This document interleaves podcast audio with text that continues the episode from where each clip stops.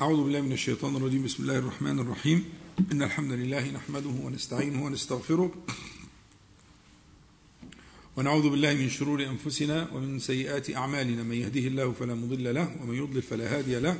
وأشهد أن لا إله إلا الله وحده لا شريك له. وأشهد أن محمدا عبده ورسوله. اللهم صل على محمد وعلى آل محمد كما صليت على إبراهيم وعلى آل إبراهيم في العالمين إنك حميد مجيد. اللهم بارك على محمد وعلى آل محمد كما باركت على إبراهيم وعلى آل إبراهيم في العالمين إنك حميد مجيد. أما بعد فهنبدأ إن شاء الله الليلة في باستيفاء بعض المسائل المرحلات. يعني إحنا كان بيعرض لنا في أثناء الكلام على المرافق السلوكية اللي كنا بنتكلم فيها كان بيعرض لنا أحيانا بعض المسائل التي كنا نرحلها نذهب بها فلما يعني تراكمت المرحلات دي ففي بعض الإخوة طلب أنه يكون في يعني إيه اهتمام بهذه المرحلات لأهمية بعضها. فالليلة إن شاء الله هنبدأ بشيء من ذلك لأن كل ما بنجيبها في الآخر ما بتاخدش حقها وربما تضيع. فنبدأ بها الليلة إن شاء الله. وهي داخلة برضو في قضية المجاهدات والمهمة يعني. إن شاء الله تكون كذلك. هو عنوان المطلب الذي ندرسه الليلة إن شاء الله تعالى هو جبر الكسر في إصلاح الفجر. جبر الكسر في إصلاح الفجر. والحقيقة كان الاختيار لكلمة الجبر له مدلوله وأشرحه إن شاء الله. في خلل كبير في طوائف المتدينين وعموم المسلمين للأسف الشديد في وظيفة الفجر. الفجر من أجل الوظائف الشرعية ومن أخطرها في الإصلاح.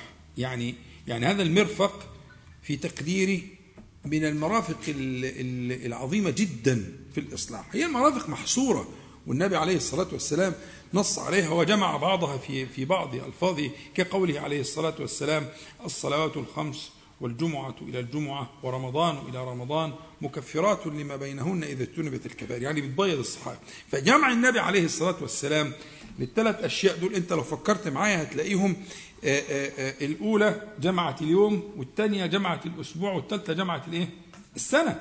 فهو جاب لك الوحدات الزمنية عليه الصلاة والسلام أتى لك بالوحدات الزمنية وقال لك إن طهارة الوحدة الزمنية الأولى اليوم هي الإيه؟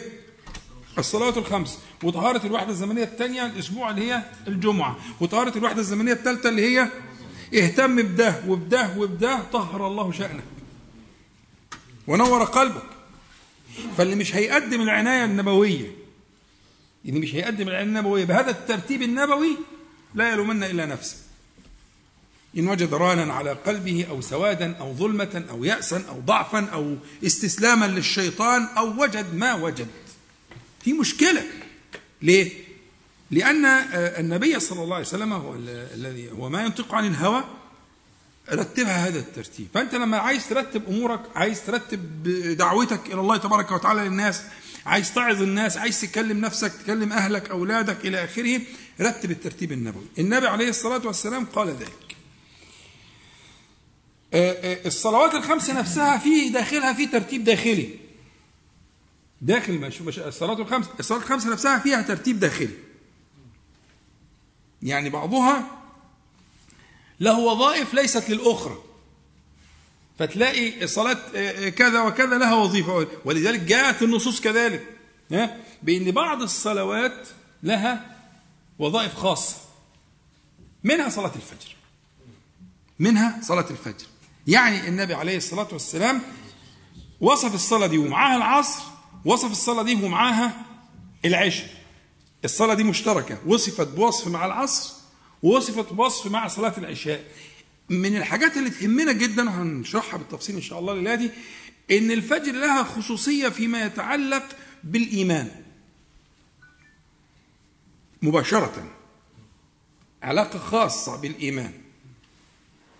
وعلاقة خاصة بالنفاق. وإحنا قلنا قبل كده إن النفاق نفاقان. زي ما قلنا الكفر كفران. فالنفاق اللي بنتكلم عليه ما هوش النفاق الناقل عن ملة الإسلام اللي هو النفاق في الدرك الأسفلي من النار لا. أنا أتكلم عن النفاق اللي هو النفاق العملي. اللي هو أربع من كنا فيه كان منافقا خالصا. ومن كانت فيه خصلة منهن كانت فيه خصلة من النفاق حتى يدعه. إذا حدث كذب وإذا وعد أخلف وإذا اؤتمن خان وإذا عاهد غدر. وفي روايات تخليهم خمسة وإذا خاصم فجر. هي أربع آه بس الروايات مختلفة. فلما تجمع الروايات يبقوا خمسة. طب واحد يعني بيكسب. خلاص بقى مش هنصلي عليه ومش هندفنه في دفن المسلمين. لا انت فاهم غلط. ده ده كان النفاق الأكبر اللي هو نقل عملية الإسلام. لا ده نفاق عملي. يحذر منه النبي صلى الله عليه وسلم دي صفات المنافقين. فان إن النبي صلى الله عليه وسلم يحذرك من صفات المنافقين. فهذه الصلاة كما سيأتي إن شاء الله في التفصيل لا يشهدها المنافقون. ثقيلة. إن أثقل كلام النبي عليه الصلاة والسلام. صلاة على المنافقين. يبقى اذا القضية هنا بتلاقي إن الصلاة دي ارتبطت الصلاة دي بالايه بقضية الإيمان ارتباط مباشر نصي. بزيادة الإيمان وقلته. بخصائص المنافقين. فأنا لما أقول الصلوات الخمس بيت الحديث والجمعة ورمضان أنا عايز أنتبه إلى أنه إذا حصل خلل في هذه الصلاة فده مؤشر. مؤشر لحصول خطر. الأجهزة اللي لها قيمة وأنتم كلكم ما شاء الله مهندسين. الأجهزة اللي لها قيمة بيبقى فيها مؤشرات صح؟ ما تستناش لما الدنيا تخرب وتولع وبعدين تكتشف تشم الريحة مثلا الدنيا شاطت ولا ده يبقى اللي مصمم الجهاز ده مسكين. لازم يبقى فيه مؤشرات تديك بدايات الخطر. هذه المؤشرات فيها فيها إيقاظ فيها صوت فيها لون فيها حاجة كده تنبهك صح؟ حتى لازم يكون مؤشر كده فالمؤشر لابد فيه فإحنا عندنا في مؤشرات في مؤشرات لمعدلات الإيمان وال وال والحرمان كمان ما محروم. محروم من شهود المعاني وحضور القلب. في مؤشرات هو تجاوز تجاوز هذه المؤثرات والمؤشرات فلم ينتبه إليها. فحصل المشكلة الكبيرة. فأنا أتكلم عن الفجر اختيارا بناء عن سؤال بعض الإخوة الكرام لكن برضو بنتكلم عن الفجر إن هو لخطره. يعني هو سؤال في محل يعني هو وافق هوى عندي يعني. الفكرة إنه ده مؤشر مباشر لقضية الإيمان و, و, و يعني وقلته وزيادته. والإيمان كما تعلمون عند أهل السنة والجماعة يزيد وينقص تمام؟ طيب. إحنا اخترنا العنوان جبر الكسر. جبر الكسر. إيه حكاية جبر الكسر دي؟ الجبر اللي هو من عارفين الجبائر؟ الكسور لها الجبائر والمسح على الجبيرة تمام زي الفل. هو في الحقيقة في الحقيقة إن في آه، كسور لا بد من حصولها للعباد. يعني في حد ما بينكسرش محال. محال. محال إنه ما ينكسرش. قل لي ليه؟ ما حدش قال لي. أقول لك ليه؟ لأن ربنا سبحانه وتعالى من أسمائه الجبار. ومقتضى اسم الله تعالى الجبار أن يكون العالم كلها مكسرة. أن تشيع الكسور في الخلق. فيجبرها. فيلجؤون إليه فيجبرها. يبقى ده قطعا. أمال إيه الحكاية؟ الحكاية إن المصيبة إن هو مكسور ومش حاسس إنه مكسور. شفت المصيبة؟ وهو الشاعر بيقول وما لجرح بميت إيلام ده هو فقد الإحساس فقد الإحساس السبب في أنه لا يدرك أنه مكسور. لكن هو لابد لابد مقتضى العبودية مقتضى عبوديتك أن تكسر. وأن تقف بباب الله تعالى تسأله الجبر. وإلا أنت مش فاهم.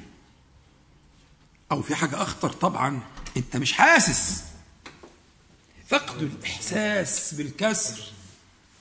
في تقديري أنا أكبر المصائب اللي متعايش مع الكسور دي ده فاقد للإحساس ده فاقد للإحساس. يبقى إحنا استقر عندنا ما عادش عندنا مناقشة في إن كلنا مكاسير. زي ما يقول مثلا تقول لي آه، اسم الله تعالى الغفار. مش كده؟ ده يقتضي إيه؟ كله بس حسلم ده حتى في حديث جميل جدا بيبين بيشرح القضية دي. والذي نفسي بيده لو لم يذنب العباد لذهب الله تعالى بهم ولجاء, ولجاء بآخرين. الله. معنى الحديث يعني إيه؟ يعني ده مقتضى اسم الله تعالى. المغفرة والعفو يقتضي وجود الذنب فالذنب كأن كتب على ابن آدم وجاي الحديث إن شاء الله. نصيبه من الزنا مدرك ذلك لا محالة. عشان يستغفر وعشان يتوب وعشان يلجأ إلى الله تعالى. وده مقتضى العبودية ده مقامك. فزي ما قلت لك مقتضى اسم الله تعالى الغفور الغفار العفو الرحيم ها؟ فلكل اسم مقتضى. مفيش أسماء بلا مقتضى. لما تقعد تتأمل وتتفكر وتذكر ربك سبحانه وتعالى بأسماء الحسنى والصفات العلى سيما في القرآن الكريم وأنت بتقرأ كده ها بتصلي وبتقرأ أو ماسك المصحف. راجع نفسك في مقتضيات الأسماء والصفات. فاسم الله تعالى الجبار الجبار دي صيغة مبالغة. ها صيغة مبالغة مش جابر. جابر ده اسم فاعل. لكن الجبار دي صيغة مبالغة يعني معناها بلغ النهاية. المتصفة بكل كمال المنزهة عن كل نقص في الجبر في جبر المنكسرين. ده استقر عندي. المصيبة فين بقى حبيبي؟ لقيناها فين؟ لقينا المصيبة فين؟ في عدم إحساسك بالكسر. تشتري نفسك ما مية. ترى نفسك ولا حاجة الحمد لله. هي دي المشكلة. إحنا عايزين نسترجع نسترجع دلوقتي الإحساس الذي فقد. طبعا أنتوا أحسن مني أنا بتكلم على اللي زي يعني اللي هو فاقد للإحساس ده يعني. لكن حضراتكم إن شاء الله آه، آه، آه، يعني أحسبكم كذلك ولا اذكر الله. أنا بكلم روحي. فاللي زيي محتاج يسترجع الإحساس. يبقى عنده إحساس كأنه أشد من كسر بدنه. الألم مكسور. عشان يلجأ زي اللي لا قدر الله لا قدر الله لو حاجة زي كده بنلجأ نروح للمستشفى بنروح استشاري عظام وبنعمل بنجري. ليه بنعمل ده كده؟ عشان إيه؟ ها؟ ليه يا سيدي؟ عشان في ألم. هو لو مش متألم ولا هيفوق صح؟ عشان في ألم. إيه اللي يخلي واحد يجري؟ ها؟ ويروح ويدفع ويعمل ويسوي ويسيب اللي في إيديه واللي وراه واللي قدامه له أو لابنه أو لحد بيحبه أو بيعمل الكلام ده ليه؟ الألم. ولو ما فيش الم بيجي على روح الدنيا ماشي آه ماشي؟ بعدين. لكن إيه اللي يخليك تفزع؟ آه إيه اللي يخليك تفزع؟ للطبيب. هم؟ الالم فأنا قضيتي دلوقتي اللي عايز أدرسها كيف أسترجع الإحساس بالألم الذي فقد؟ وبدأ الإنسان يتعايش مع هذه الكسور. يتعايش معها بلا ألم. إحنا مثالنا الفجر لكن عندنا أمثلة كتير. يعني فإن كنت تشعر فتلك مصيبة وإن كنت لا تشعر فالمصيبة أعظم. ده يعني افتئات على البيت يعني. ها؟ لكن هي فعلا كده فإن كنت تشعر دي مصيبة مصيبة الكسر. أصبت مصيبة الكسر. لكن و... وإن كنت لا تشعر فالمصيبة أعظم أخطر بكثير جدا. إنك أنت لا تشعر بال... بال... بال... بالكسر. تمام؟ ال ال ال ال لو تذكروا كنا مرة اتكلمنا في موضوع صعب شوية كده كان ثقيلا على البعض اللي هو آلام العافية. أنا بتكلم دلوقتي في آلام العافية. هو فقد الإحساس بآلام العافية هو أصلا سببه فقد الإحساس. يعني أنت لما تروح يعني زي حالتنا كده ها ودكتور حسين والناس دي أنت لما بيعمل تصحيح للكسر وإعدال أحيانا بيضطر له تخدير. صح؟ من الشده يعني ممكن كسر يتظبط كده من غير لكن في أحيانا بعض الكسور ما يقدرش يعملها إلا بجراحة أو إن هو يدي تخدير أو كده عشان يقدر إيه يعمل الإيه؟ عملية جبر الكسر ده. فالعافية لها آلام ويقعد في في في في, في, في هذا الجبر أو هذه الجبيرة يقعد فيها شهور برضه بيتألم وإلى آخره. فالعافية لها آلام بتتولد العافية بالألم. يا إخوانا الألم ده من أعظم نعم الله تعالى على العباد. أي أيوة والله. أقسم بالله من أجل نعم الله تعالى على العباد الألم. ده فاقد الألم ده ده محروم. فاقد الألم محروم. بدعنكم اللي عنده الدابيتك فوت اللي هي الرجل بتاعت السكري ها؟ ممكن يدوس على شقفة ازازه تروح؟ جايبه رجله كده من اول لاخر وما يحسش. فجاه يلاقي مثلا في دم في الأرض والدم ده منين؟ لأنه فاقد الإحساس في في قدمه ده الدم ده منك. الألم نعمة من حكمة الله تعالى أن أودع هذه النعمة. فيجي هو يقول لك آه مع الكسر اللي حاسس بالكسر ده في نعمة. ده سيلجئه سيلجئه إحساسه بالكسر إلى الإيه؟ ها؟ آه إلى الذي يجبر كسره مش كده ولا إيه؟ هيروح للذي يجبر كسره يجبر كسري تمام حلو قوي يبقى قضية الإحساس بال... بال... بال... بال... دي قضية انتهت الحمد لله أظن إنها واضحة دلوقتي أنا عايزك تتوسع شوية في الموضوع بمعنى إحنا بنضرب المثل. بقضية الفجر لكن مثلا أنا عايز أسألك سؤال هل تذكر كسرك في خشوعك في الصلاة؟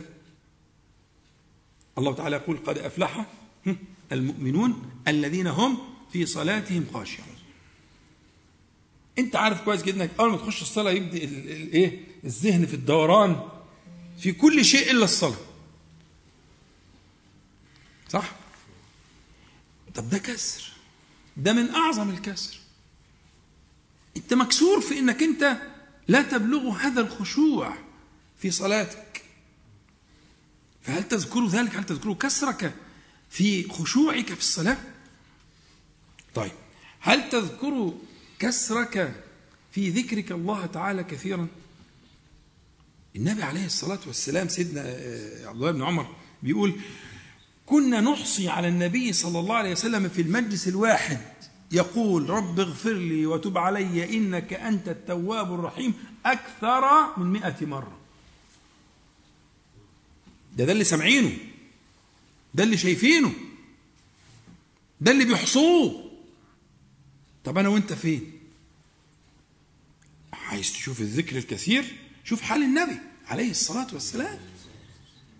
أنت هل تشعر آه، آه، آه، بهذا الكسر؟ والله تعالى يقول فويل للقاسية قلوبهم من ذكر الله. الآية دي فيها تضمين لطيف قوي. هي معنى الآية فويل للذين هربوا هربت نفوسهم. أصل من دي عايزة عايزة فعل يناسبها. فويل للذين ولت نفوسهم هربت نفوسهم نفرت نفوسهم من ذكر الله فقست قلوبهم. عشان تجيب حاجة تناسب من. ها؟ يبقى لا يبقى انت الكسر ده في كسرك في القرآن يا أخي. وقال الرسول يا رب إن قومي اتخذوا هذا القرآن أنت فين يا مولانا؟ هذه الكسور العظيمة. أنت مكسور. بس اتفقنا إن إحنا عايزين نستعيد الإيه؟ ها قولوا بقى معايا. الإحساس. عايزين نستعيد الإحساس. إحساس بالألم اللي هو نعمة. إنك أنت عينك تدمع دي نعمة. طب ما دي مشكلة. هل تذكر كسرك في عين لا تدمع؟ آخر مرة كانت إمتى؟ ولا إيه الحكاية؟ هي ليه ليه الجفاف ده؟ ألا يكون ذلك من الكسر؟ ده, ده, ده من السبعة الذين يظلهم الله تعالى في ظله يوم لا ظل إلا ظله. حاجة سهلة جدا. ورجل ذكر الله خاليا ففضت عيناه. يعني يبقى في ظل الله ويخش الجنة ولا يشوف أهوال القيامة ولا الكذا ولا ك... لمجرد إنه هو ذكر الله خاليا ففضت عيناه. شوف أنت بقى الكسر اللي أنت فيه. هي إيه المصيبة دي؟ أنا عايز أستجلب الألم عايز أستشعر الخطر. وإلا أنت عارف النتيجة.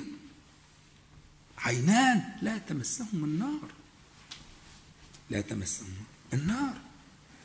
عين بكت من خشية الله يعني مش هيعتبها. ولا يشم لها ريحا ولا دخانا. لا. إذا فهذه الكسور. طيب. هل تذكره كسر خائنة عينك؟ لما انكسرت ونظرت بعين خائنة ها؟ نظرت بعين خائنة فانكسر. كنت فين؟ الله تعالى يقول يعلم خائنة الأعين وما تخفي الصدور. ما أنت لازم تقع الوقعة دي الكسرة اللي بتحصل دي لما تبص على حاجة ملهاش لازمة أو أو حتى يتمنى قلبك. الحديث اللي كنا قلناه في أول الكلام كتب على ابن آدم نصيبه من الزنا مدرك ذلك لا محالة فالعينان تزني إلى آخر الحديث وزناهما إلى آخره. والقلب ها؟ ها؟ يهوى ويتمنى. هذه الكسور عدت كده خلاص. مفيش ألم. السقطات دي ما انت واقع من من من من شاهق. واقع من شاهق وتكسرت عظامك بخائنة العين وبتمني القلب وبهوى الصدر والنفس. يبقى أنا عايز أستجلب الآن دلوقتي عايزك تستجلب معايا أسباب الإحساس بالألم. بهذه الكسور عشان ده يحملك على الوقوف بباب الله تعالى. ما انت مش هتروح المستشفى إلا إذا كان في ولا إيه؟ مش كده؟ اتفقنا على كده؟ ما فيش حد كده يتبرع إن يروح قسم العظام في المستشفى علشان لا. مش هتروح إلا ها؟ يكون في حاجة في ألم ليك أو لحد بتحبه. مش هتقف بباب الله تعالى إلا إذا جمعت قلبك. على شهود كسرك. تقف مكسور. عاجز. لولا إحساسك بالعجز والله ما وقفت. أنت ما, ما لن تقف بباب الله تعالى إلا إذا كنت مكسورا. تشعر بالذل والحاجة والفاقة. ففقدان الأحاسيس دي مشكلة كبيرة جدا. صلوا على النبي. صلى الله عليه وسلم خلاص يا شباب؟ طيب. تيجي تقول لي طب يا مولانا كيف يجبر الله تعالى كسرك في الفجر؟ كيف؟ إحنا أخذنا الفجر كمثال دي مقدمة عامة وأنا هاخذ الفجر كمثال على جبر الكسر اللي هو متفق عليه. يعني ممكن لو وزعنا أوراق دلوقتي من غير أسماء هنلاقي النتيجة يعني إيه؟ ضعيفة ضاد يعني. مش عندكم طبعا. أنتم ما شاء الله زي الفل. لكن لو في عموم المسلمين والشاهد المساجد. صح؟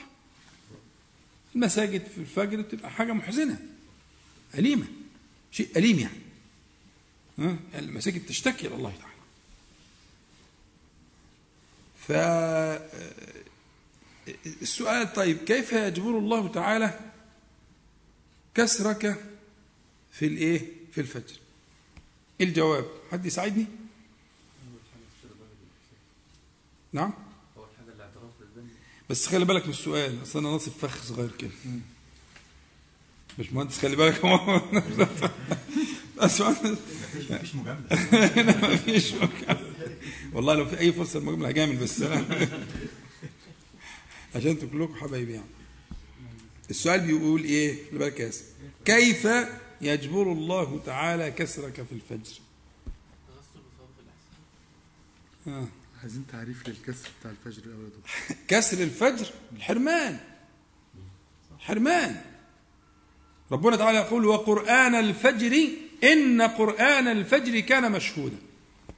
الصواب واللي مرجحه المحقق المحققون زي ابن القيم وغيره إن الشهود ده شهود الملائكة وشهود الرب جل جلاله اللي هو بيبقى في الثلث الأخير من الليل بيمتد إلى قرآن الفجر.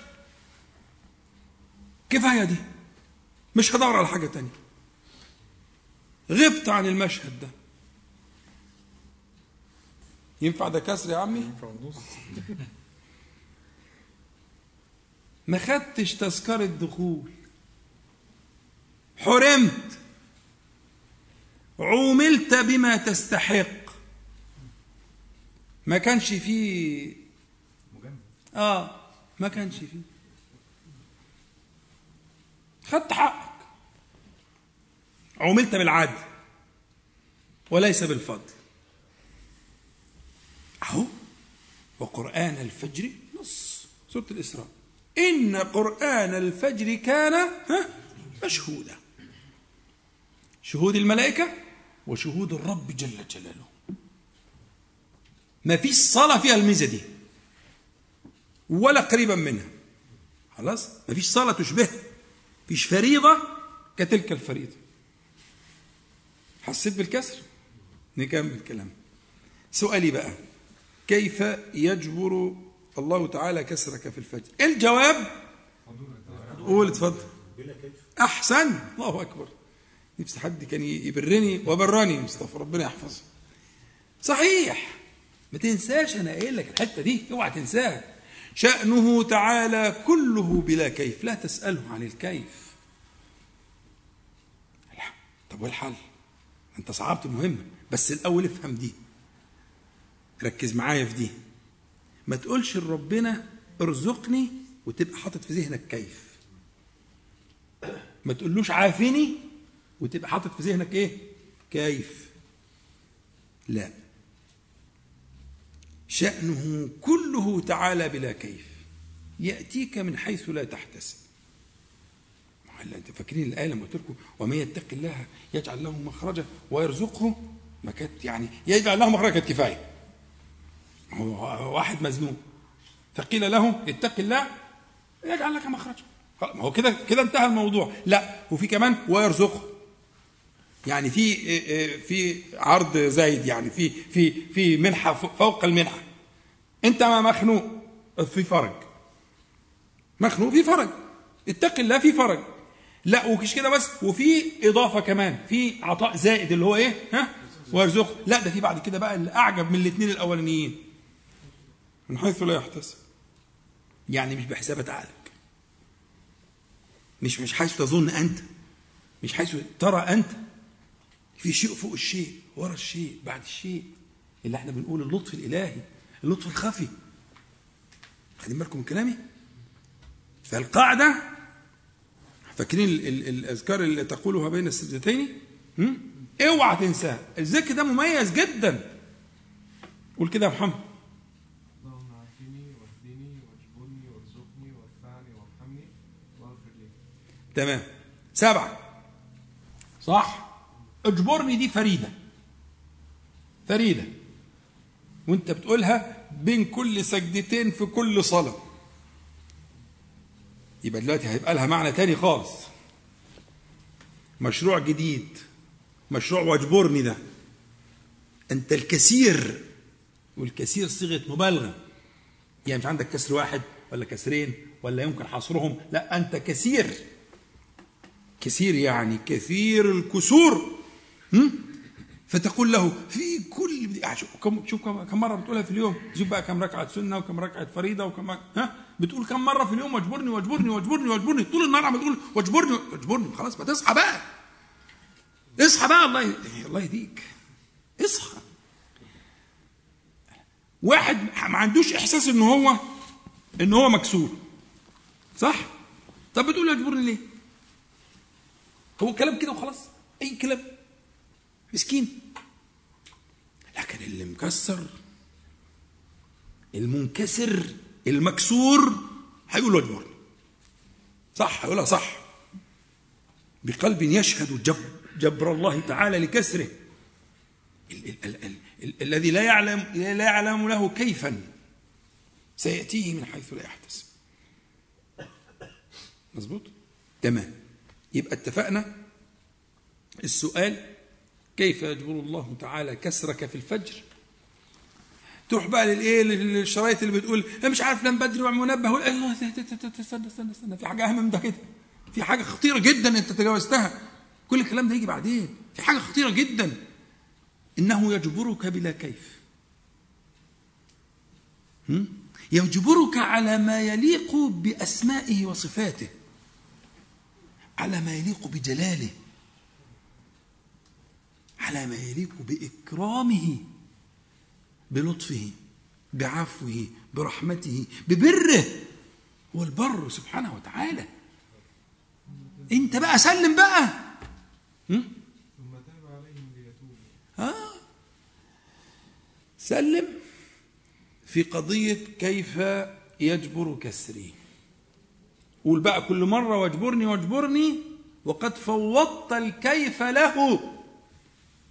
زي ما فوضت الكيف في السمع والبصر والكلام والنزول ها؟ حاجات دي أنتوا حافظينها؟ ها؟ فوض الكيف ده المهم ده اللي هيقيم قلبك. ويفتح لك الشهود كله. هم؟ طيب. طب إذا كان الأمر كده طب إحنا نعمل إيه؟ إذا كنت أنت بتقول لي إن القضية قضية أن شأنه تعالى كله كله بلا كيف. طب أنا أعمل إيه؟ أقول لك أنت تعمل الذي أمرك به. هو أمرني بإيه؟ وابتغوا إليه الوسيلة. توسل إليه سبحانه وتعالى مفوضا الكيف إليه جل جلاله. يعني أنا عايز أقول لك إن قضية إصلاح الفجر دي فيها حقيقة وفيها شريعة. الكلام ده صعب. لا سهل جدا. إصلاح الفجر وجبر كل الكسور فيها حقيقة وفيها شريعة. الحقيقة هي اللي ممكن تسميها العقيدة نفس الاسم. اللي ممكن تسميها ما بينك وبين الله تعالى نفس الاسم. الشريعة اللي هو أمر افعل ولا تفعل. الشريعة هي فعلك أنت. خدت بالك؟ فإذا إصلاح هذه الكسور جبر هذه الكسور سيدور معنا كلامنا إن شاء الله حيدور معنا في معنى الحقيقة ومعنى الشريعة. الحقيقة هي ما بينك وبين الله تعالى. من الإيمان به سبحانه وتعالى بأسمائه وصفاته وما يترتب على ذلك من كل البركات والأنوار التي تأتيك. ثم هناك الشريعة بقى الأخذ بالأسباب اللي هنتكلم عليها اللي هي مشهورة الناس كلها بتتكلم فيها. لكن شريعة بلا حقيقة غفلة حرمان. شريعة بلا حقيقة غفلة. لا تليق بأمثالكم. لا بد من الشهود. شهود الأسماء والصفات في في في جبر هذه الكسور الكثيرة جدا في الخلق بأشكال مختلفة وأنواع مختلفة ومنها الظاهر ومنها الباطن. وأنت ترى ذلك منه سبحانه وتعالى تفضلا وإنعاما جل جلاله. طيب طب أنت بتكلمنا في حقيقة وشريعة. نبدأ بالحقيقة. الأهم الحقيقة في إصلاح وفي جبر كسر الفجر الوقت إيه دلوقتي؟ يعني قدامي قد إيه؟ طيب. صلوا على النبي. صلى الله عليه وسلم الحقيقة في جبر كسر الفجر تدور على معنى مهم جدا. أو على المعنى الأول فيها أن الله تبارك وتعالى من أسمائه المحيي والمميت. المحيي والمميت. اللي هيبدأ في حل المشكلة من غير ما يفهم الكلام ده ربما يصطدم مرات ومرات ويتعثر. اللي هيستحضر المعاني دي سيؤخذ بيده أخذا إلى المراقي العالية. الله تعالى هو المحيي والمميت من أسمائه سبحانه وتعالى. والنوم يا أخوانا موتى. النوم موتى. بدليل القرآن والسنة. صح؟ القرآن قول الله تعالى في سورة الزمر الله يتوفى الأنفس حين موتها والتي لم تمت في منامها يعني يتوفاها في منامها.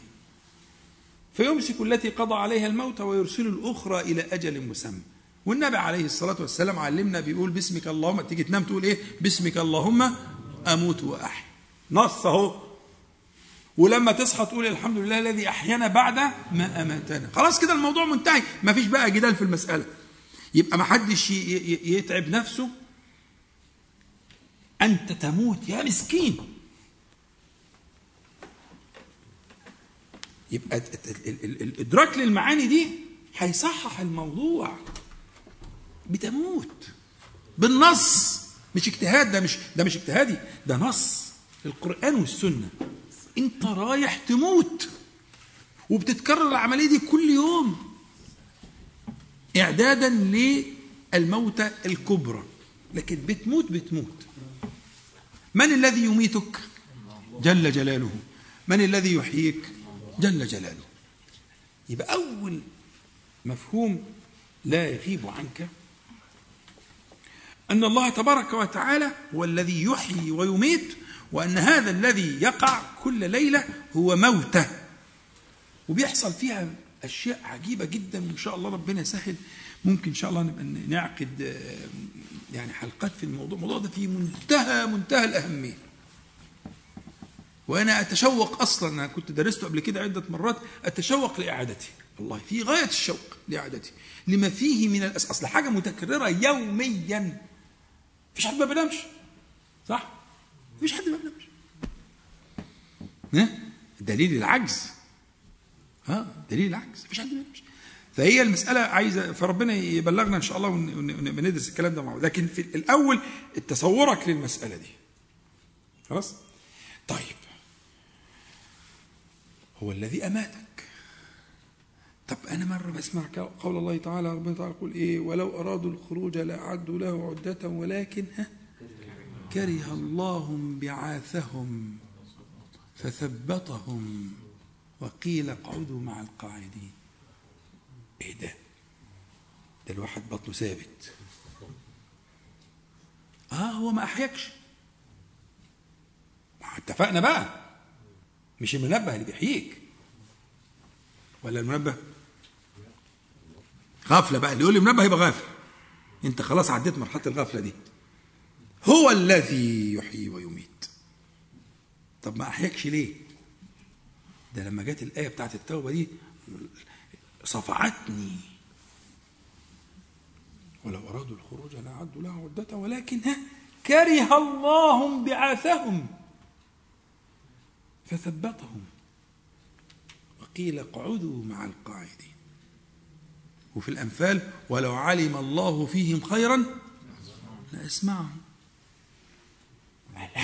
حرم الوسيلة؟ أيوة. ما إحنا اتفقنا أن اللي هيحيي مين؟ لا الأسباب ولا البتاع الجرس ولا المنبه ولا التليفون ولا مراته ولا الحي كله وقف يصح فيه مش هيصح لن يوقظه إلا الله. ليه؟ إحنا لسه بنتدرج في الكلام. ليه؟ قول لي. لأنه ميت. يا عم ميت. أقسم بالله ميت. أحلف على المصحف. ميت. صدقني. عشان ما تتعبش نفسك. الروح الروح بيحصل لها هنشرح بس مش عايز أسبق الموضوع عشان لو دخلنا في دي مش هنخلص. الليلة كلها هتروح فيها. فيها كلام جميل جدا. إزاي بتشوف الأموات والأموات بيشوفوك والملائكة بتيجي والرؤى والقصص الجميلة دي؟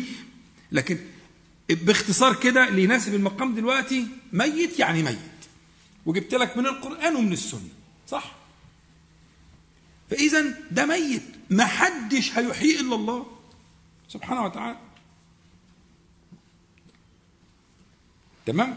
يبقى قلنا ان الآيات وإن كانت ليست نصا في موضوعنا آيات التوبة والأنفال مش نص في موضوعنا بس مخيفة جدا. ولكن كره الله بعثهم هو أنت ربنا كره إنك تقوم؟ يا دي الوجع. دي وقع وقع. وقع من علم. المصيبه لا يكون كده. ما لو أراد لايقظني هو لماذا لم يوقظني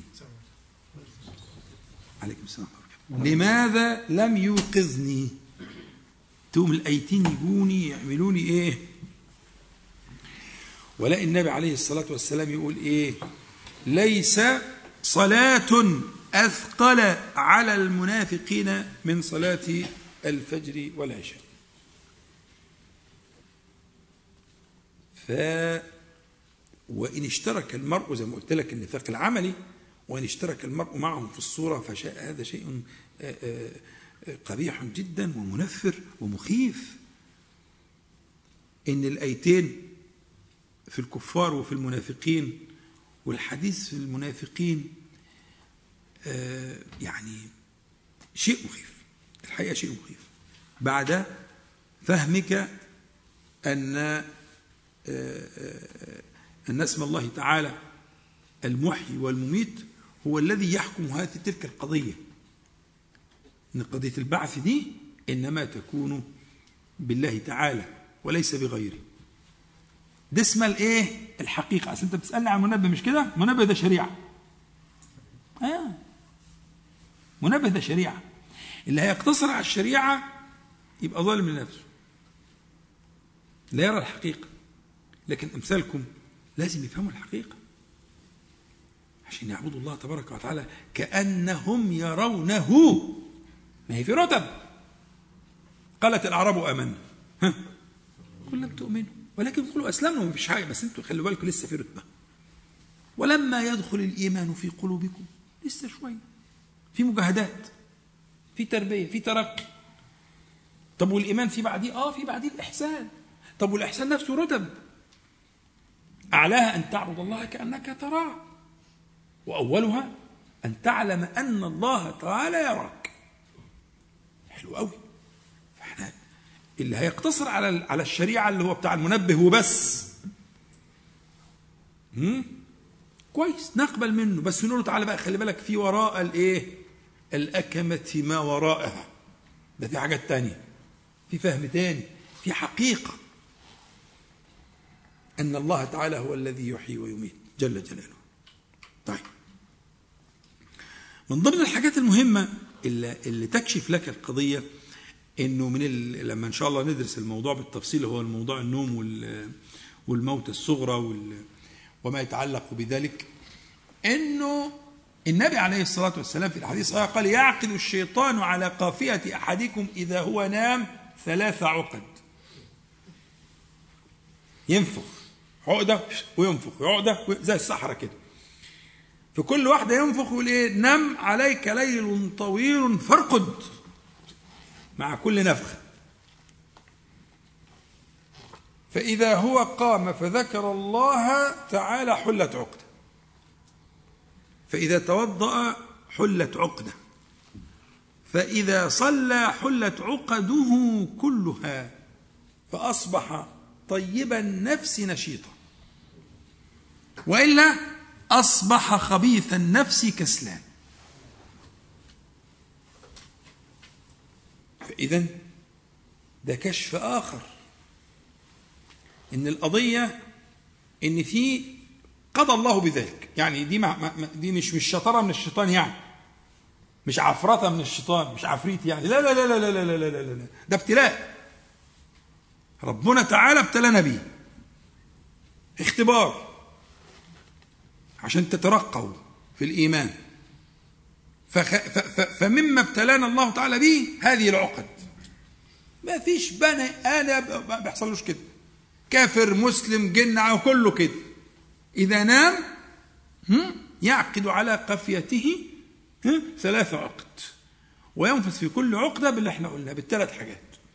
ليل طويل فارقد حل العقد بذكر الله تعالى ولذلك اللي بيقوم من النوم من غير ذكر الله تعالى عنده مشكلة. سايب عقدة. خلي بالك مهم قوي برضو الفكر العقلية الهندسية غالبة إنه إيه؟ إنه عايز التالتة تفك الاثنين اللي قبليهم لا لازم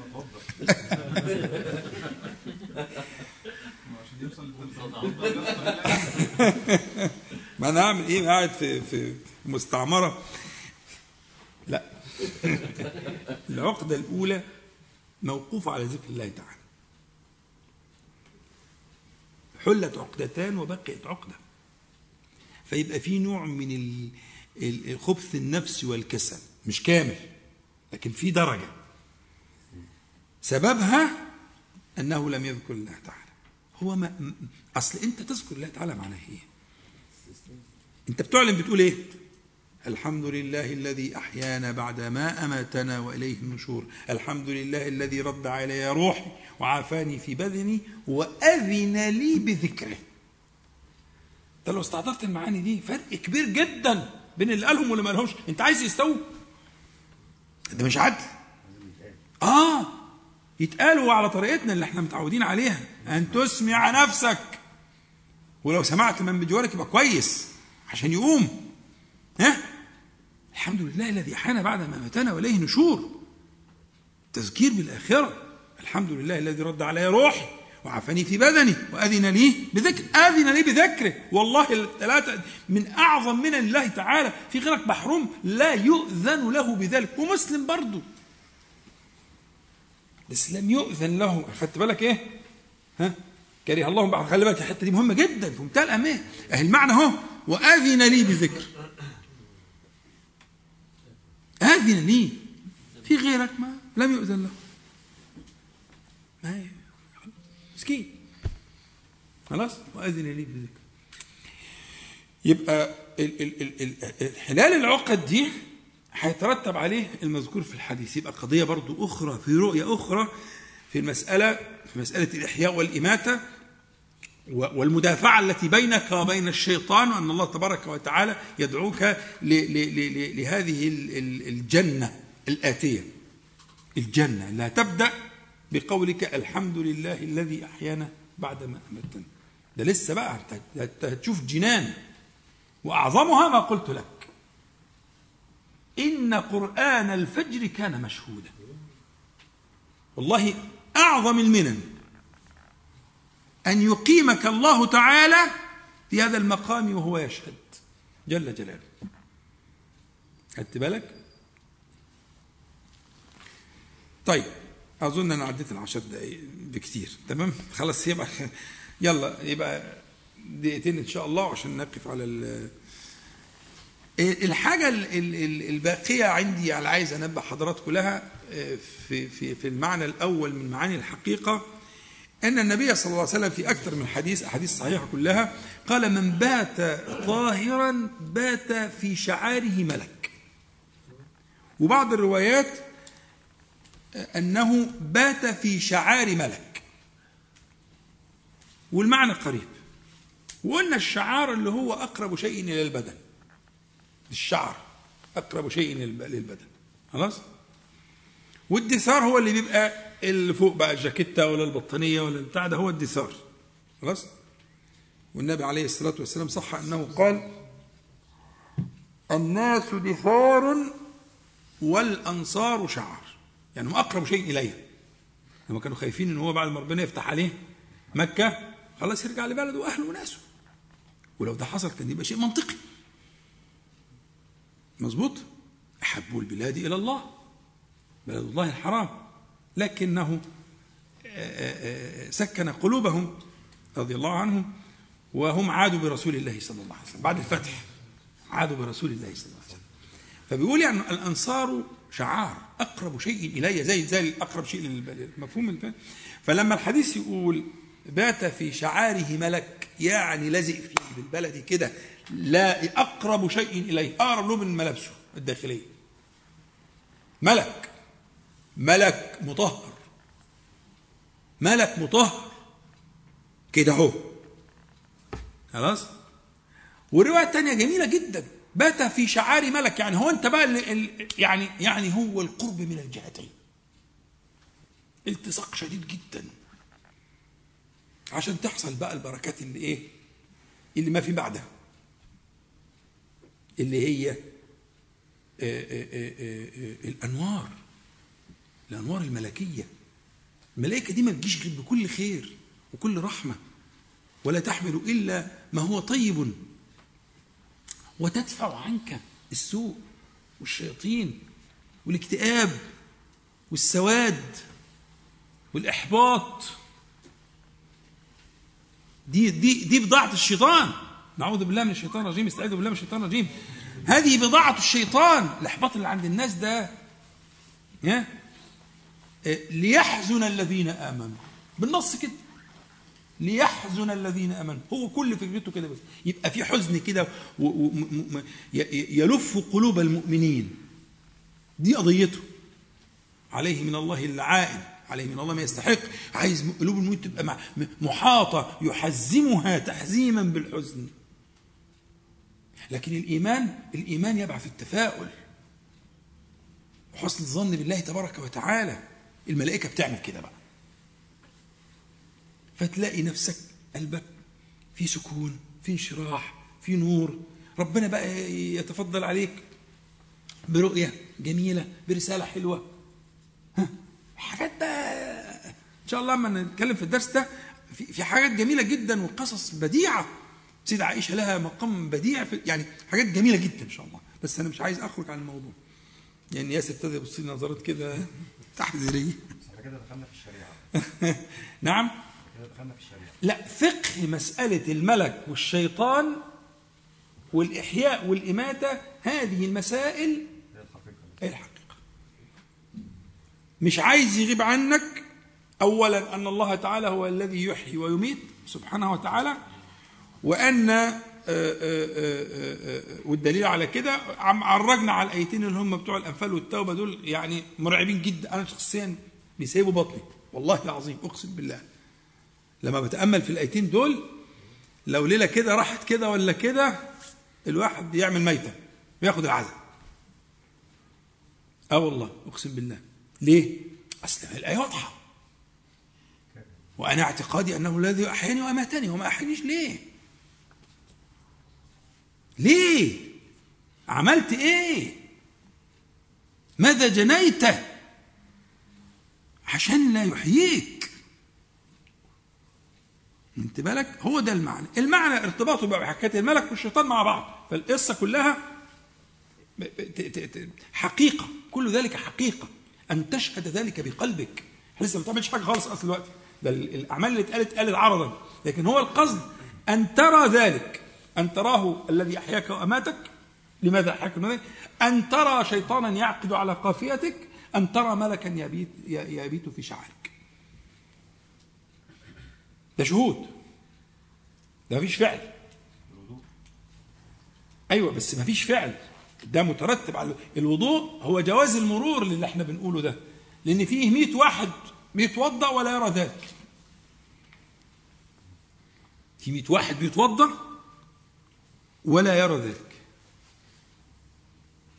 لا يستقبل هذا النعيم نعيم الملك. لا يستقبله خدت بالك؟ اللي اللي اتوضى ولأنه السنة كده واقتصر على كده ده على عيننا وعلى راسنا لكن اللي اتوضى ويستقبل ذلك؟ ده موضوع تاني. ده حكاية تانية خالص. ده شهود دي رؤية. دي حقيقة. ما عندوش شك. ملك يعني ملك. وفي شعارك يعني في شعارك.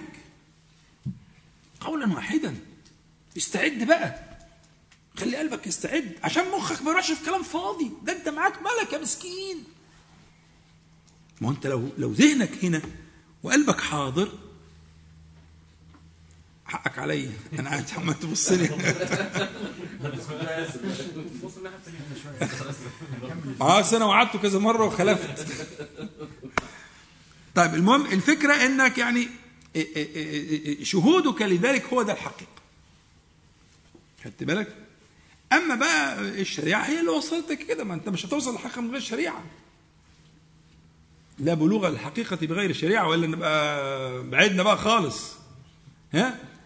لكن أنا بتكلم على اللي بيقتصر على الشريعة. إيه دي المشكلة. لكن إحنا عايزين نعلم. لكن لا سبيل إلى الحقيقة بغير الشريعة البتة. مش هتشهد هذه الشهود إلا إذا توضيت. إلا إذا صليت. دي الشريعة بقى. إلا إذا ذكرت. قلت أذكار بتاع ال- النوم. دي كلها شريعة. إذا وفقت بقى بهذه الأدوات من أدوات الشريعة ربما يفتح الله تعالى لك.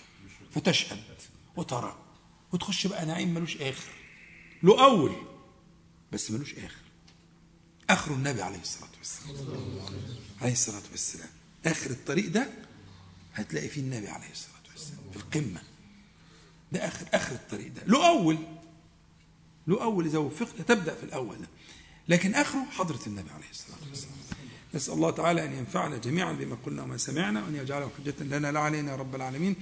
اللهم صل على محمد النبي وأزواجه أمهات المؤمنين وذريته ولبيته كما صليت على آل إبراهيم إنك حميد مجيد. إن شاء الله آه، راحة وبعدين نرجع تاني إن شاء الله. يلا سبحانك اللهم ربنا وبحمدك. أشهد أن لا إله إلا أنت أستغفرك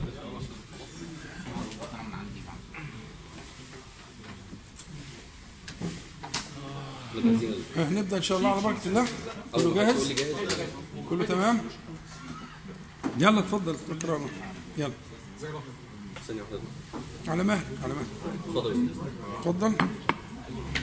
يلا أعوذ بالله من الشيطان الرجيم. بسم الله الرحمن الرحيم. الحمد لله رب العالمين. اللهم صل على محمد وأنزله المقعد المقرب منك يوم القيامة. أما بعد فنعود إن شاء الله تعالى إلى ما كنا فيه.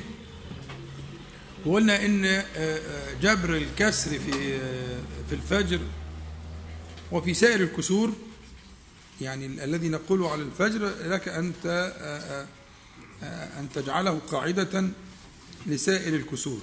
وأنت رأيت الكسور كثيرة. أنت معي الآن أن الكسور كثيرة وإن لابد من استعادة ال ال الإحساس بالألم لهذه الكسور وأن جبر هذه الكسور له قاعدة واحدة قاعدة واحدة.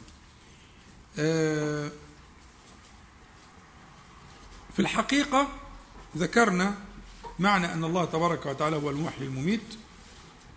وذكرنا آية آه، سورة الزمر. وذكرنا أن الله تبارك وتعالى آه، يعني بالاستئناس بالآيتين آية ال- التوبة وآية ال- الأنفال. أنه من حرم ذلك ينبغي أن ترتعد فرائصه لهذا المعنى. وذكرنا قضية الملك وقضية الشيطان نعوذ بالله من الشيطان الرجيم وأن هذه من الحقائق المهمة التي لا تغيب آه، عنك في هذا الباب. الأمر الثاني متعلق بالحقيقة هو حال من أحوال القلب لك أن تقول إنه المفتاح لكل الأبواب. مش في حاجة بيسموها كده؟ ماستر كي صح؟ مش عارفين الكلام ده؟ يبقى في حاجة اسمها مفتاح لكل الأبواب. كل الأبواب المغلقة لها مفتاح واحد. ثم تأتي مفاتيح صغيرة تختلف من باب إلى باب. لكن هناك مفتاح لكل الأبواب. والمفتاح لكل الأبواب المغلقة هو التوبة. هو التوبة.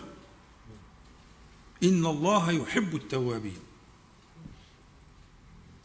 والنبي عليه الصلاة والسلام وهو الذي غفر له ما تقدم من ذنبه وما تأخر على محياه صلى الله عليه وسلم يقول توبوا إلى الله واستغفروه فإني أتوب إلى الله في اليوم أكثر من سبعين مرة. في رواية البخاري.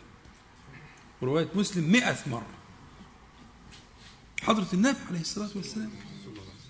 دي وظيفة مش مرتبطة بالذنوب قد ما هي مرتبطة بالإيمان. الرجوع إلى الله تعالى أن تكون أوابا توابا رجاعا إليه سبحانه وتعالى. ما هي تابة دي معناها رجع مع اختلاف يسير في في تفاصيل الرجوع. لكن التوب والأوب والرجوع ها كلها معاني فيها الرجوع إلى الله تعالى.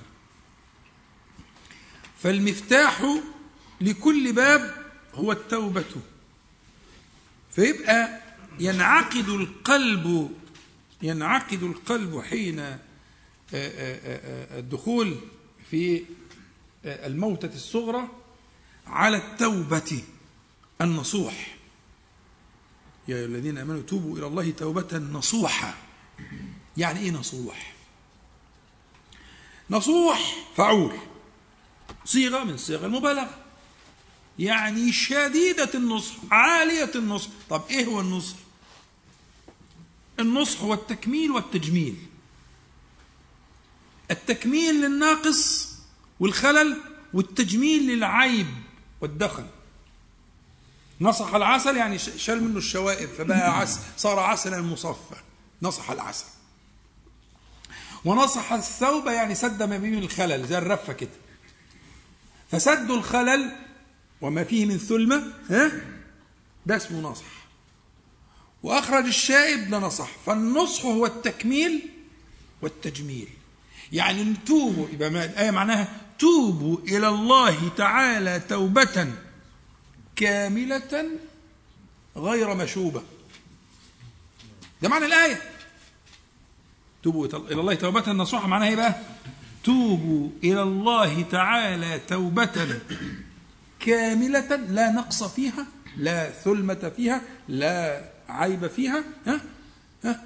وخرج منها كل ما ما ليس منها منقاة نقية توبة نقية. ليس فيها ما يشوبها. يبقى لازم أتعلم كيف تكون التوبة ها؟ كاملة غير مخرقة. هي الخروق دي هي اللي بنتكلم عليها اللي هو الإيه؟ ال- ال- الرفة. م? أن أتوب توبة غير مخرقة م? وأن أتوب توبة إيه؟ نقية. زي العسل المصفى كده نقية. إيه بقى التوبة غير المخرقة؟ وإيه التوبة النقية؟ مش وقته. خليها في قعدة تانية عشان كده. لكن ليكوا عليا القصة دي. دي قصة جوهرية لأن قلت لك ده إحنا سميناها الإيه؟ المفتاح السحري. مفتاح كل باب. ما فيش باب يغلق دون التوبة النصوح. ولو انت عامل اللي ما اتعمل؟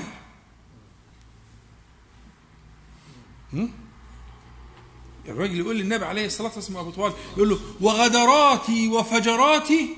يقول له وغدراتك وفجراتك.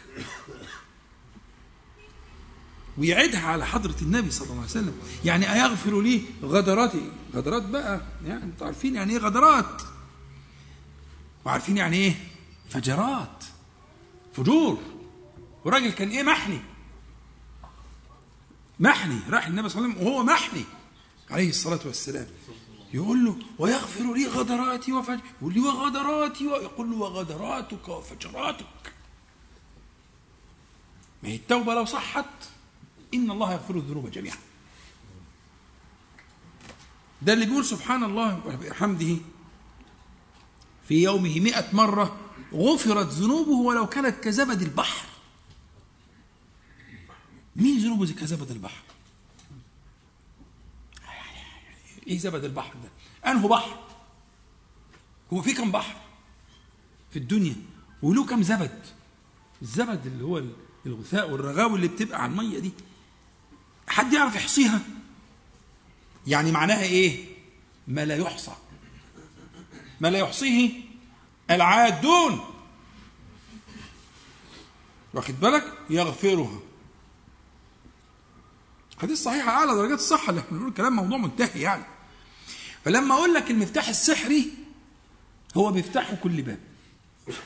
بس بالشرط اللي قلناه. إيه هو إيهاب؟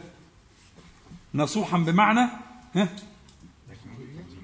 أيوه. يبقى آه، آه، ليس فيها ثقوب خروق غير مخرقة كاملة.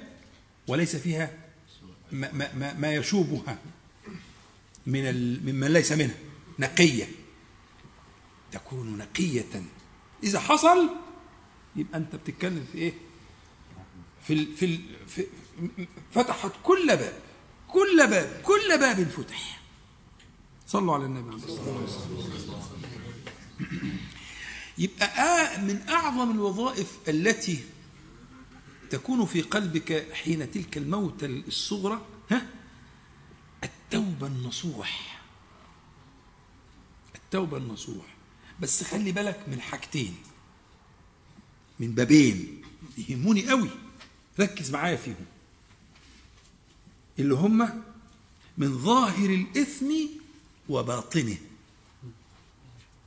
من ظاهر الإثم وباطنه وربنا تعالى يقول في سورة الأنعام وذروا يعني اتركوا? ظاهر الإثم وباطنه.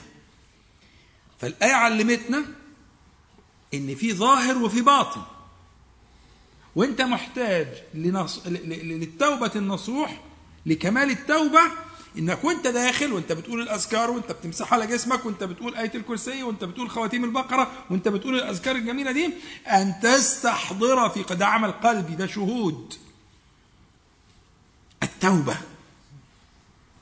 التوبة من ظاهر الإثم ومن باطن الإثم. واللي مش حاسس إن عنده ظاهر الإثم وباطن الإثم يبقى عنده مشكلة كبيرة ترجعنا لأول الدرس اللي هو فقدان الإيه؟ ده مصيبته مضاعفة. ده مشكلته كبيرة بقى. عايزين الأول نجلبه الإحساس بإنه عنده تلال جبال من ظاهر الإثم وباطنه وبعد كده لما يحس بالمصيبة دي يعرف إن هو محتاج إن هو يلجأ الآن إلى التوبة من ظاهر الإثم وباطنه هي قاعدة واحدة. متفقين؟ اتفضل. ما هشرح لسه. بس ده نوع من التشويق يعني عشان انت تبقى انت قاعد تسأل السؤال ده. لكن الأول أن التوبة لا تكون توبة نصوحة بالمعنى اللي شرحناه إلا أن تكون من ظاهر الإثم ومن باطن الإثم. خلاص؟ تمام. نيجي للسؤال ال- الباشمهندس محمد. هو إيه ظاهر الإثم وإيه باطن الإثم؟ ظاهر الإثم ما يدرك بالحواس. عارفين الحواس؟ العين الأذن الأنف ال- اللسان إلى آخره. ما تدركه بالحاسة ده ظاهر الاثم اسمعوا ودنك هو ده ظاهر الاثم وده بصراحة الأخف. الأقل خطرا؟ لإمكان إدراكه. يعني أنت ممكن تدركه. واحد قال كلمة ساقطه مش هنختلف عليها. مظبوط؟ نظر نظرة ساقطة. أنا مش محتاج أعمل لها تعريف وكتاب وبتاع. وقع الوقعة دي. وكل الناس بتقع. لكن خطرات القلب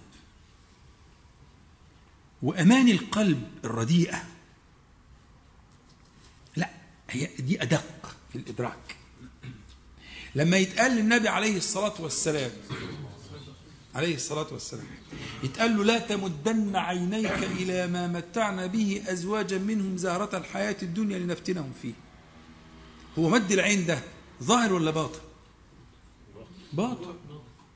مش مد العين معناها ال- النظر ده معناها آه ولذلك هم بي- بيسموه إن شاء الله الحصة الجاية اللي يكون مرتبين يبقى عندنا وقت نتكلم. بيسموه الجماعة بتوع السلوك ال- ال- الأهل التربية بيقولوا إغماض عين القلب. مش المقصود بها عينك دي المقصود بها عينك دي. بيسموها إغماض عين القلب. القلب لا يمتد إلى ذلك. قرت عينك بما رزقك. عارفين درس الثلاثة اللي بنقول قرة أعين؟ شرحنا الآية. هب لنا من أزواجنا وذرياتنا قرة أعين. قرة العين يعني أن تقر العين فلا تمتد إلى ما وراء ذلك. شايف إن ال- الذي رزقه من الزوجة أو من الولد أو من المال أو من الصحة أو من العافية أو من المال شايف إنه لا تمتد عينه إلى ما وراء ذلك فذلك كثير ولم يقم بشكره. لا تتطلع عينه إلى ما عند غيره من صحة من عافية من مال من ولد من جاه من سلطان من تعليم من أي حاجة. شايف إن ده رزق أحكم الحاكمين. الحكمة معناها وضع الشيء في محل في موضعه أنت واخد اللي يناسبك تمام. في صحتك وفي عافيتك وفي نظرك وفي ذكائك وفي تعليمك وفي, ملك وفي عيالك وفي أهلك. أنت واخد بالظبط كده. المصيبة بقى أن تمتد أن تمتد عينك إلى ما وراء ذلك. خلاص انت اللي عندك ده ها خلاص حزته ها؟ حزته وابتديت تشتغل بقى في اللي عند ده واللي عند دي واللي عند عذاب عذاب عذاب عذاب, عذاب. دي عقوبة. عقوبة. عقوبة والله. من أشد العقوبات. أن تمتد عينك إلى ما رزق الله تعالى غيرك. من زهرة الدنيا. زهرة زهرة. سماها زهرة. عمر الزهرة قد إيه؟ اصحى. سماها زهرة عشان كده. ما تستاهلش إنك تمد عينك لها. اقصر عينك. قر فلتقر عينك بما رزقك. يبقى في قرار للعين. تقر العين هنا ولا تمتد إلى هناك. واخدين بالكم من الفكرة؟ يبقى بنتكلم على ظاهر الإثم وباطن الإثم. وباطن الإثم باطن الإثم أخطر. عامل زي الأمراض اللي بتبقى دفينة ما بتظهرش. تفتك بال- بالجسد دون أن يشعر بها صاحبها حتى لا يمكن يعني أعاذنا الله ف- فبواطن الإثم خطيرة جدا? بواطن الإثم الحسد الحقد الغيرة الطمع. مد العين. بلاءات. بلاءات. فيبقى التوبة من الغل من هذه المعاني التوبة الباطنة. يبقى في توبة بتحصل مع دخولك في هذا ال- ال- ال- المقام مقام الموت الصغرى. التوبة النصوح من ظاهر الإثم كل كلمة بقى لها معنى دلوقتي. التوبة النصوح من ظاهر الإثم ومن باطنه خلاص؟ جملة وتفصيلا. كده العبارة انتهت. يبقى انت وانت داخل بتجهز نفسك زي ما بنغسل الميت انت اتوضيت مظبوط؟ نفس نفس التركيبة. زي ما بنقول لك شوف القبلة وزي ما زي ما نحط في القبر بنحط في مستقبل القبر إذا طبعا ما تعملش مشاكل مع الزوجة والبتاع وتقعد تعمل السرير وتعمل المهم يعني إيه؟ إذا جت كده من عند ربنا جت. إنك تنام في القبلة. ما جاتش يبقى قدر الله ما شاء فعل ودرء المفاسد مقدم على جلب المصالح ما أنت تروح تقول لها أصل أحمد بيقول ومش عارف إيه. قومي دوري السرير وتبقى ليلة مش هتعدي. لكن لو قدرنا نعمل كده ليه نستحضر المعنى ده؟ إحنا بنتوضى وبنقعد جهة الق... ده اللي بنعمله بالميت بالظبط هو هو بالظبط لا بالضبط. ده اللي بعمله بالميت. بنعده. فقدرت قدرت ما قدرتش تت... يعني عايزك تعيش الجو ده وت... يعني ربنا يعوض عليك. تمام. يبقى التوبة النصوح من ظاهر الإثم وباطنه? جملة وتفصيلا الجملة يعني في الجملة من غير تفصيل. التفصيل ما تدركه أنت عندك مشكلة. ولو أنت موفق يبصرك الله تعالى. ما كانش خد بالأسباب ليبصرك الله تعالى بعيبك. ودي مسألة تحتاج بيان شوية. إيه الأسباب التي يمكن أن يبصرني الله تعالى بعيبي. كيف أتوسل إليه ليبصرني بعيبي? فإن كنت موفقا وبصرك بعيبك يبقى ده على وجه التفصيل. واحد عنده المشكلة الفلانية اللي زي مثلا المثال, المثال اللي ضربناه لأن فصلنا فيه شوية إنه عنده تعلق بما في أيدي الناس. يبص دايما لعيال الناس لأرزاق الناس. لأموال الناس لزوجات الناس. مشغول دايما عنده مشكلة. بص ربنا سبحانه وتعالى بصره بذلك. يبقى يا إما أن تكون التوبة جملة وإيه؟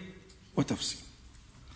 إذا وفق إلى ذلك يبقى كده انتهينا من الكلام على ما ينبغي من الحقيقة في هذا المقام. ونبدأ في الشريعة. طبعا الشريعة كتير أسباب كتير أسباب الشرعية كتير جدا وحضراتكم ممكن تقولوها وكده آه وإن شاء الله هشرحها يعني. بس هنقول اللي يناسب المقام دلوقتي عشان إحنا عايزين نخلي فيه بعض الوقت للأسئلة. لأن في أسئلة عند حضراتكم وممكن يكون في أسئلة عند اللي معانا على الصفحة. فنفتح باب للأسئلة فهندي فأنا هختصر. أنا دلوقتي إن شاء الله هتكلم على حاجة أضرب عصفورين بحجر واحد عن حاجة واحدة من الشريعة حاجة واحدة من الشريعة هتكلم عنها إن شاء الله ونرجئ بقى الكلام في الإيه في بقية الشريعة للحلقات الجاية إن شاء الله. إيه بقى الحاجة اللي هنتكلم عليها في الشريعة؟ الحاجة اللي هنتكلم عليها في الشريعة اللي هي باب اسمه التعاون على البر والتقوى والتواصي بالحق والتواصي بالصبر والتناصح والمتابعة. التعاون على البر والتقوى مشهور طبعا وربنا تعالى يأمر به وتعاونوا على البر والتقوى بالأمر فهو واجب. خلاص؟ التواصي بالحق والتواصي بالصبر هو سبب النجاة. إلا الذين آمنوا وعملوا الصالحات ولم تكن كافية. كان تخصيص نوع من العمل الصالح بالذكر كان مهم جدا في سبب النجاة. والعصر إن الإنسان لفي خسر. هنا الخسر صار ظرفا. يعني تجيب تجيب برميل كده وغرقان فيه. فيه خسر. ها؟ يعني يحيطه الخسران من كل جهة. اللي فيه في الغرفة. في مش عارف إيه يعني صار صار الخسران ظرفا. إلا الذين آمنوا وعملوا وتواصوا. فالتواصي هنا نص عليه وهو من العمل الصالح لكن نص عليه لأهميته في هذا المقام. يبقى التواصي برضو مأمور به في هذه السورة المباركة. وعندنا التناصح الدين النصيحة كما قال النبي عليه الصلاة والسلام بتعريف الطرفين كأن الدين ما فيش في حاجة خالص غير النصيحة. دي معناه الحج عرفة. أهم حاجة في الحج عرفة. الذي إذا فات لا يدرك الحج. كل شيء في الحج يدرك إلا عرفة. ما فيش حاجة في الحج ما تدركش. جميع أعمال الحج. أي حاجة فاتتك. طواف الإفاضة ممكن تعمله بعد عشر سنين. حكيت لكم أنا القصة بتاع الدكتور اللي خليته عمل طواف الإفاضة بعد 12 سنة. أه والله. بعد 12 سنة. خليته عمل طواف الإفاضة. ما كان طبعا اتهمني بالتشدد وإلى آخره يعني وقال لي أنت شخص متشدد ومش عارف بتاع. قلت له طب خلاص اديته ورقة فيها أرقام المشايخ وكده وفيها يجي 10 15 شيخ يعني. فسألهم فجاني ثاني يوم قال لي ده أنت كنت أرحم. ده أنا سمعت كلام. قلت له ما صدقتنيش. قال لي ده أنا جبت عينين في الوقت ده.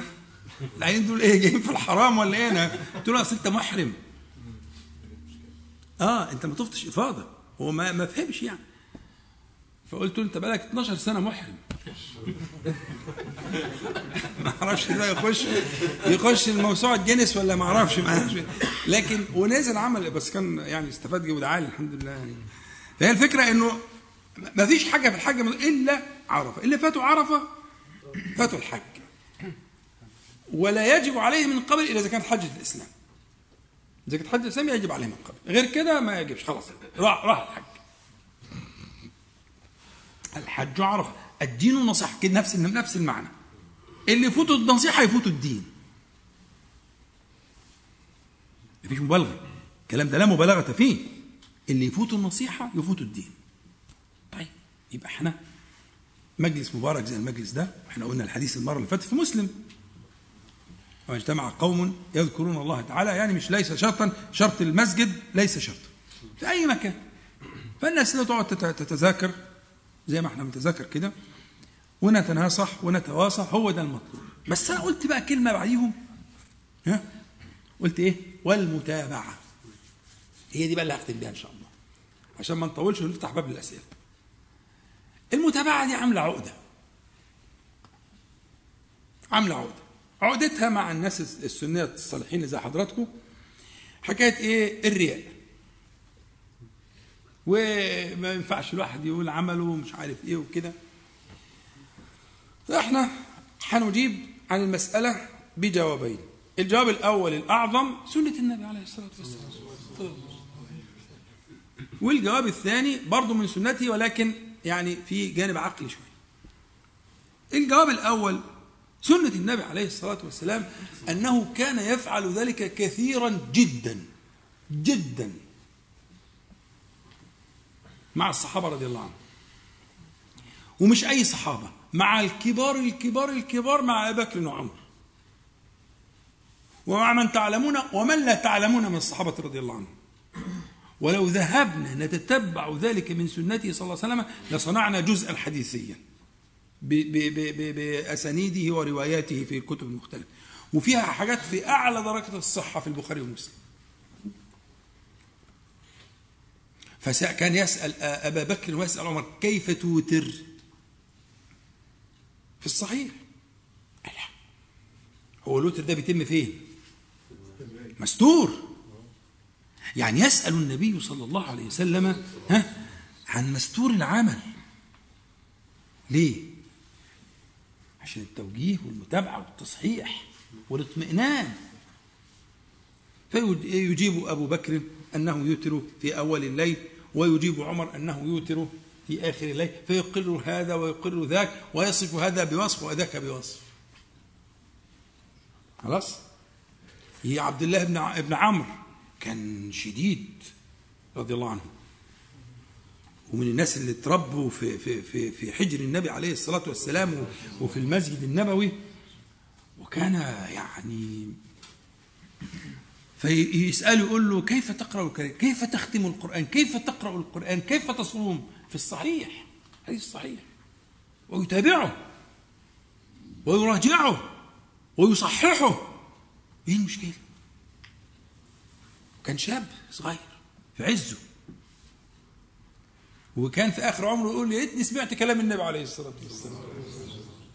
لما كان عايز يخفف عليه كانوا يكرهون جدا أن يفارقوا شيئا تركهم عليه النبي صلى الله عليه وسلم. كانوا الصحابة دول الصحابة. حاجة تانية خالص. يعني كانوا عايزين اللي تركهم عليه النبي عليه الصلاة والسلام يلقونه عليه. الصحابه فما كانش عايز يغير ولا آية. من اللي كان يتلوها ولا صيام ولا حاجة من اللي كان بيعمله وتركه عليه النبي صلى الله عليه وسلم. وعمر هو عمر وعاش لكن يعني شأن تاني دول الصحابة رضي الله عنهم حاجة تانية عالية خالص. ها؟ لكن كان النبي صلى الله عليه وسلم يسأله كيف تقرأ القرآن؟ كيف تختم بالنص كده؟ كيف تختم القرآن؟ كيف تصوم؟ يجي لأبي ذر ويقول له اعمل كذا. ولا وتوتر واوصاني خليلي بثلاث أن أودي عارف شخصيته وطبيعته ما عملوش بقى زي عمر. ما عمر قال له اوتروا في آخر الليل أقره. لكن معاملته لعمر كانت غير معاملته لأبي ذر. ونفس ال- ال- الحديث مروي الاثنين. صحيحين. لأبي هريرة ولأبي ذر. الاثنين. بالثلاث حاجات. فصيام ثلاثة أيام وصلاة الضحى وأن يوتر قبل النوم الثلاث حاجات دول للصحابيين الاثنين دول. طب اشمعنى دول؟ وعمر كان شأن مختلف وعبد الله بن عمرو كان شأن مختلف. ما هو ده اللي أنا بقول عليه. وكان يتابعهم. طب تقول لي يا عم ده النبي عليه الصلاة والسلام الواحد ما شبهة الرياء مش موجودة مع النبي عليه الصلاة والسلام. يقول لك لا والصحابة فيما بينهم. كانوا كده برضه. وتعلموا السنة دي منه عليه الصلاة والسلام. أقول لك والصحابه رضي الله عنهم كانوا فينا وعندك قصة لما اخى النبي صلى الله عليه وسلم بين آه، آه، آه، سلمان وأبي الدرداء ها؟ والقصة المشهورة ويجي يقوم ينام يقعد لا ما تقومش ومش في الآخر القصة الشهيرة جميلة. اختصر لك انها تستحق طبعا الرواية. رواية جميلة جدا. ولما حكى ذلك للنبي صلى الله عليه وسلم أقر ما ما, ما فعله سلمان رضي الله عنه.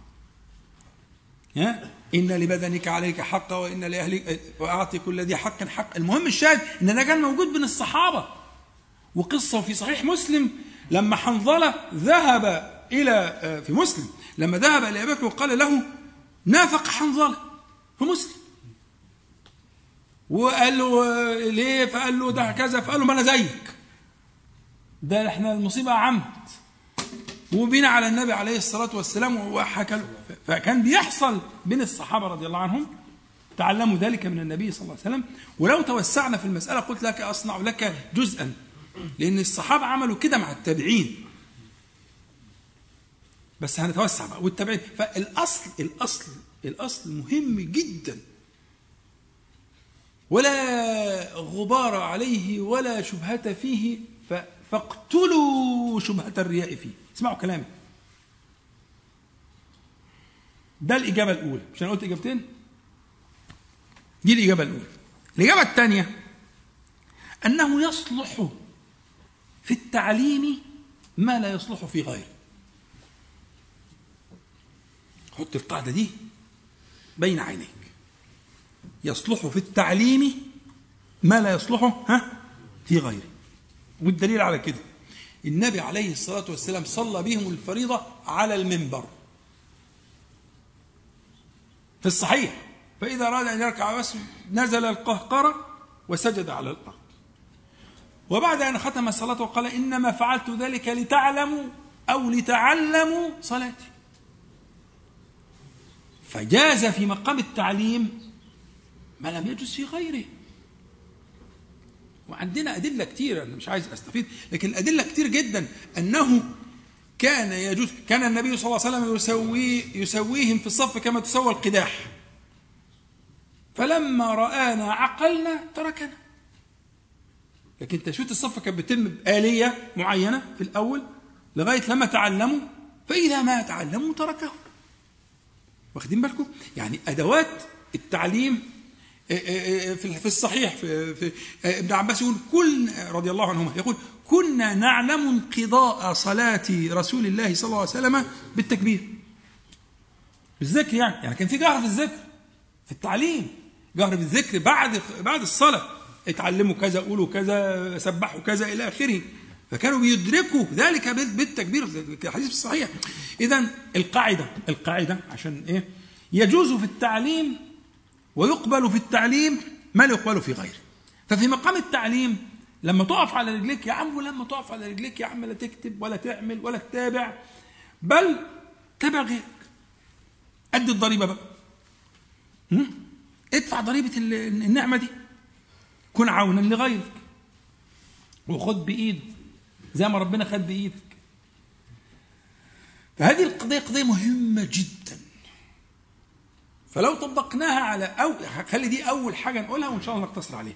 أول حاجة نقولها في الأسباب الشرعية الشريعة في القضية بتاعتنا قضية جبر الإيه؟ الكسر في في في صلاة الفجر. أول حاجة إن يكون في متابعة. النبي صلى الله عليه وسلم كان يقول أحيانا أين فلان بعد الصلاة الفجر؟ يتفقد كان يتفقد أصحابه رضي الله عنهم. ينظر فيهم. وكانوا مئات. يعني كانوا بي بي بيشهدوا الفجر مع حضرة النبي عليه الصلاة والسلام. كانوا مئات. كان يتفرس في وجوههم. ويسأل عن الغائبين. يتفقدهم ويتابعهم. خدت بالك؟ فلا بأس بذلك في المتابعة. وإلى أن تقوم قائمتك في ذلك فتكون عونا. أو فتكون عونا لغيرك. لا بأس. فأرجو أن تقتل هذه الشبهة. وأن يشيع هذا التواصي بالحق في أعمال البر والإيمان حتى ولو كان بعضها مستورا زي ما ضربنا أمثلة في كم تختم القرآن في كم تقرأ القرآن كم تصوم بالنص كده عبد الله بن عمرو. إيه المشكلة؟ والصحابة نفسهم فيما بينهم زي ضربنا مثل وإلى آخره فشيوع ذلك بين المؤمنين أراه إن شاء الله تعالى استجابة. للأوامر العامة اللي هي فيها إجمال. لأن ربنا ربنا تعالى يقول وتعاونوا على البر والتقوى. ده بيسموه مجمل. يعني إيه مجمل؟ يعني يفتقر إلى البيان كيف؟ زي ما يقول ربنا سبحانه وتعالى إيه؟ وأقيموا الصلاة. الأمر ده مجمل. إلى أن جاء البيان في فعل النبي عليه الصلاة والسلام فقال صلوا كما رأيتموني أصلي. ده اسمه البيان بقى. يبقى الإجمال هو إيه؟ وأقيموا الصلاة. ده, ده, ده المجمل. المبين؟ صلوا كما رأيتموني أصلي. وهم يوصفوا بقى للي بعديهم واللي بعديهم يوصفوا اللي بعديهم لغاية لما وصلنا الحمد لله. وإلى يوم القيامة. فإذا الأوامر بتاعت وتعاونوا على البر والتقوى والأوامر بتاعت كنتم خير أمة أخرجت للناس والعصر إن الإنسان الأوامر دي كلها أوامر مجملة. تحتاج للبيان في كيفية النصيحة وكيفية التعاون على البر والتقوى. وهكذا. تمام؟ فإنها مفتقرة إلى البيان والبيان زي ما أنت شفت سنة النبي عليه الصلاة والسلام جاءت بالبيان. فأسأل الله تعالى أن أن أن أن تزول هذه الشبهة من نفوسكم وأن تتعاونوا فيما بينكم على البر والتقوى والنصيحة والمتابعة والسؤال. حكاية السر والرياء والقصص دي هتيجي إمتى لما ربنا يقيم لك قائمة في ذلك؟ اعمل بقى اللي أنت عايزه. لكن في مقام التعليم وبداية السير إلى الله تعالى لا بأس بهذه المتابعات وهذه المساءلات وهي آه، مقتضى أمر الله سبحانه وتعالى في سورة الحشر ولتنظر نفس ما قدمت لغد. ده لام أمر. ولتنظر نفس ما قدمت لغد. يعني الله تعالى يأمر أمرا جازما أن تنظر في عملك. يعني تقيمه. وإن شاء الله المرة الجاية نتكلم عن حاجة اسمها المشارطه وبعدين حاجة اسمها المحاسبة وبعدين حاجة اسمها المعاقبة. إن شاء الله. في المشارطة نحط عقد. عقد. ده اسمه المشارطة. خلاص؟ المحاسبة نراجع بنود العقد. اللي وفى أهلا وسهلا واللي ما وفاش له المعاقبة. يبقى في في في في آليات. يجي ده كله إن شاء الله. بس المهم في البداية لازم يكون في آه، تقرير لهذا المبدأ اللي هو مبدأ آه، آه، التعاون على البر والتقوى والتناصح والمتابعة. أسأل الله العلي القدير أن ينفعنا جميعا بما قلنا وما سمعنا وأن يجعله حجة لنا لا علينا يا رب العالمين. اللهم صل على محمد النبي وأزواجه امهات المؤمنين وذريته وال بيته كما صليت على آل إبراهيم إنك حميد مجيد. و آه لا انقطاع النور ما كانش عشان قفلنا يعني. هي جت كده من عند سبحانه وتعالى آه آه نفتح الباب للأسئلة المتعلقة بالدرس مقدمة وإذا كان في غير الدرس ما فيش منها بس نبدأ إذا كان حد فيه أسئلة على الصفحة عايز أو أسئلة حضراتكم اتفضل. اتفضل الوضوء قبل النوم اول حاجة هل وضوء خاص يعني حتى لو كنت متوضي اتوضى تاني عشان النوم بنيه إن- قبل النوم يعني ولا لا وضوء لو متوضي كافي والحاجة الثانية ماذا لو احدثت آه، قبل النوم يعني بعد الدخول في الفراش أيوة. وبعد ال- واثناء النوم طبعا هو ممكن أنا مش عارف. نعم.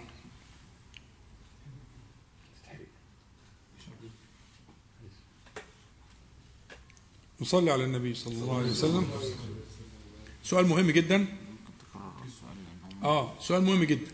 السؤال هل من بات طاهرا يشترط فيها أن يتوضأ للنوم ولو كان متوضئا؟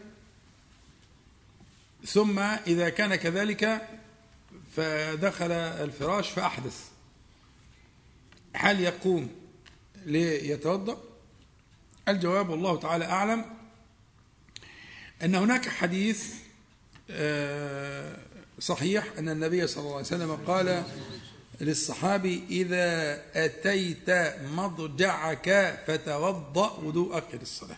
فتوضأ وضوءك للصلاة. وعندي والله أعلم أن هذا الحديث محمول على من كان محدثا وأنه من كان متوضئا لا يطالبه الشارع الحكيم بأن يتوضأ وضوءا خاصا للنوم فإن كانت الصلاة تصح بهذا الوضوء فما بالك بالنوم؟ النوم أدنى رتبة من الصلاة. فعندي والله أعلم أنه آه، آه، ال- النص ال- ال- الأصل في هذا الباب هو قوله صلى الله عليه وسلم من بات طاهرا. من بات طاهرا. فهذا معناها أن يكون طاهرا سواء لوضوء مخصوص أو لغيره. أما مسألة آه، أنه أحدث في فراشه فوالله تعالى أعلم لا يسن ولا يشترط وأراه من التنطع من التعمق أن يقوم ليتوضأ. فإذا أحدث قام فتوضأ فهذا من العنت. ولا يكون أبدا من. لكنه إذا دخل فراش له سنة أن ينفض ي- ي- ي- ينفض الفراش وأن يذكر الله تبارك وتعالى وأن يقرأ المعوذات وإلى آخره فإذا أحدث فلا شيء عليه لا يقوم للوضوء ولكنه دخل آه، فراشه آه، آه، متطهرا متوضئا والله تعالى أعز وأعلم اتفضل في سؤال آه، واحد بس متقسم كذا حاجة آه، في تعليم الأولاد ال- الأطفال آه، صلاة الفجر آه أيوه من سن كام ونعودهم عليها إزاي؟ ولو ولد يعني صبي يروح المسجد معايا ولا لأ؟ نعم. أحسنت. سؤال مهم.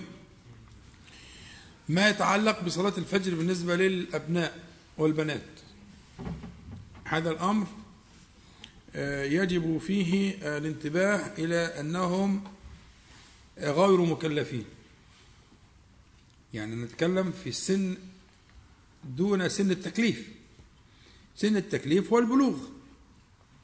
أو أن يبلغ خمس عشرة سنة آه، قمرية. ولو لم يبلغ. يعني ولم تحض الفتاة ولم يبلغ ال- الولد ولكن بلغ خمس عشرة سنة. إن في بعض البلاد الحيض وال- والاحتلام يأتي بعد ذلك. بلاد البردة والكده ممكن يتأخر السن. يبقى 16 17 18 كده يعني. فإذا بلغ الولد أو البنت خمس عشرة سنة قمرية فيعامل معاملة المكلفين يطالب بما يطالب به المكلف. لكن كل من كان دون ذلك فهو غير مكلف. فأن تكلفه بما لم يكلفه به خالقه هذا تعنت وجهل. وربما يأتي بضد المقصود وخلافه ولكن كن حكيما ولطيفا. واقبل منه. واصنع شيئا مهما جدا. ممكن أعمل له حصة ولا بقول الكلام في يوم في يوم الثلاث. كلام مهم جدا. شيئا يعني وراه عايزين نعمل نعمل مثلا نقول إيه؟ عايزين دورة تغافل. عايز أعمل دورة اسمها تغافل. ودي شهادات فيها. آه والله. أنتوا تعرفوش التغافل ده؟ ده عمر البيوت. والله إن هذا التغافل لعمار للبيوت. ومين قدوتنا؟ النبي عليه الصلاة والسلام. عرف بعضه وأعرض عن بعض.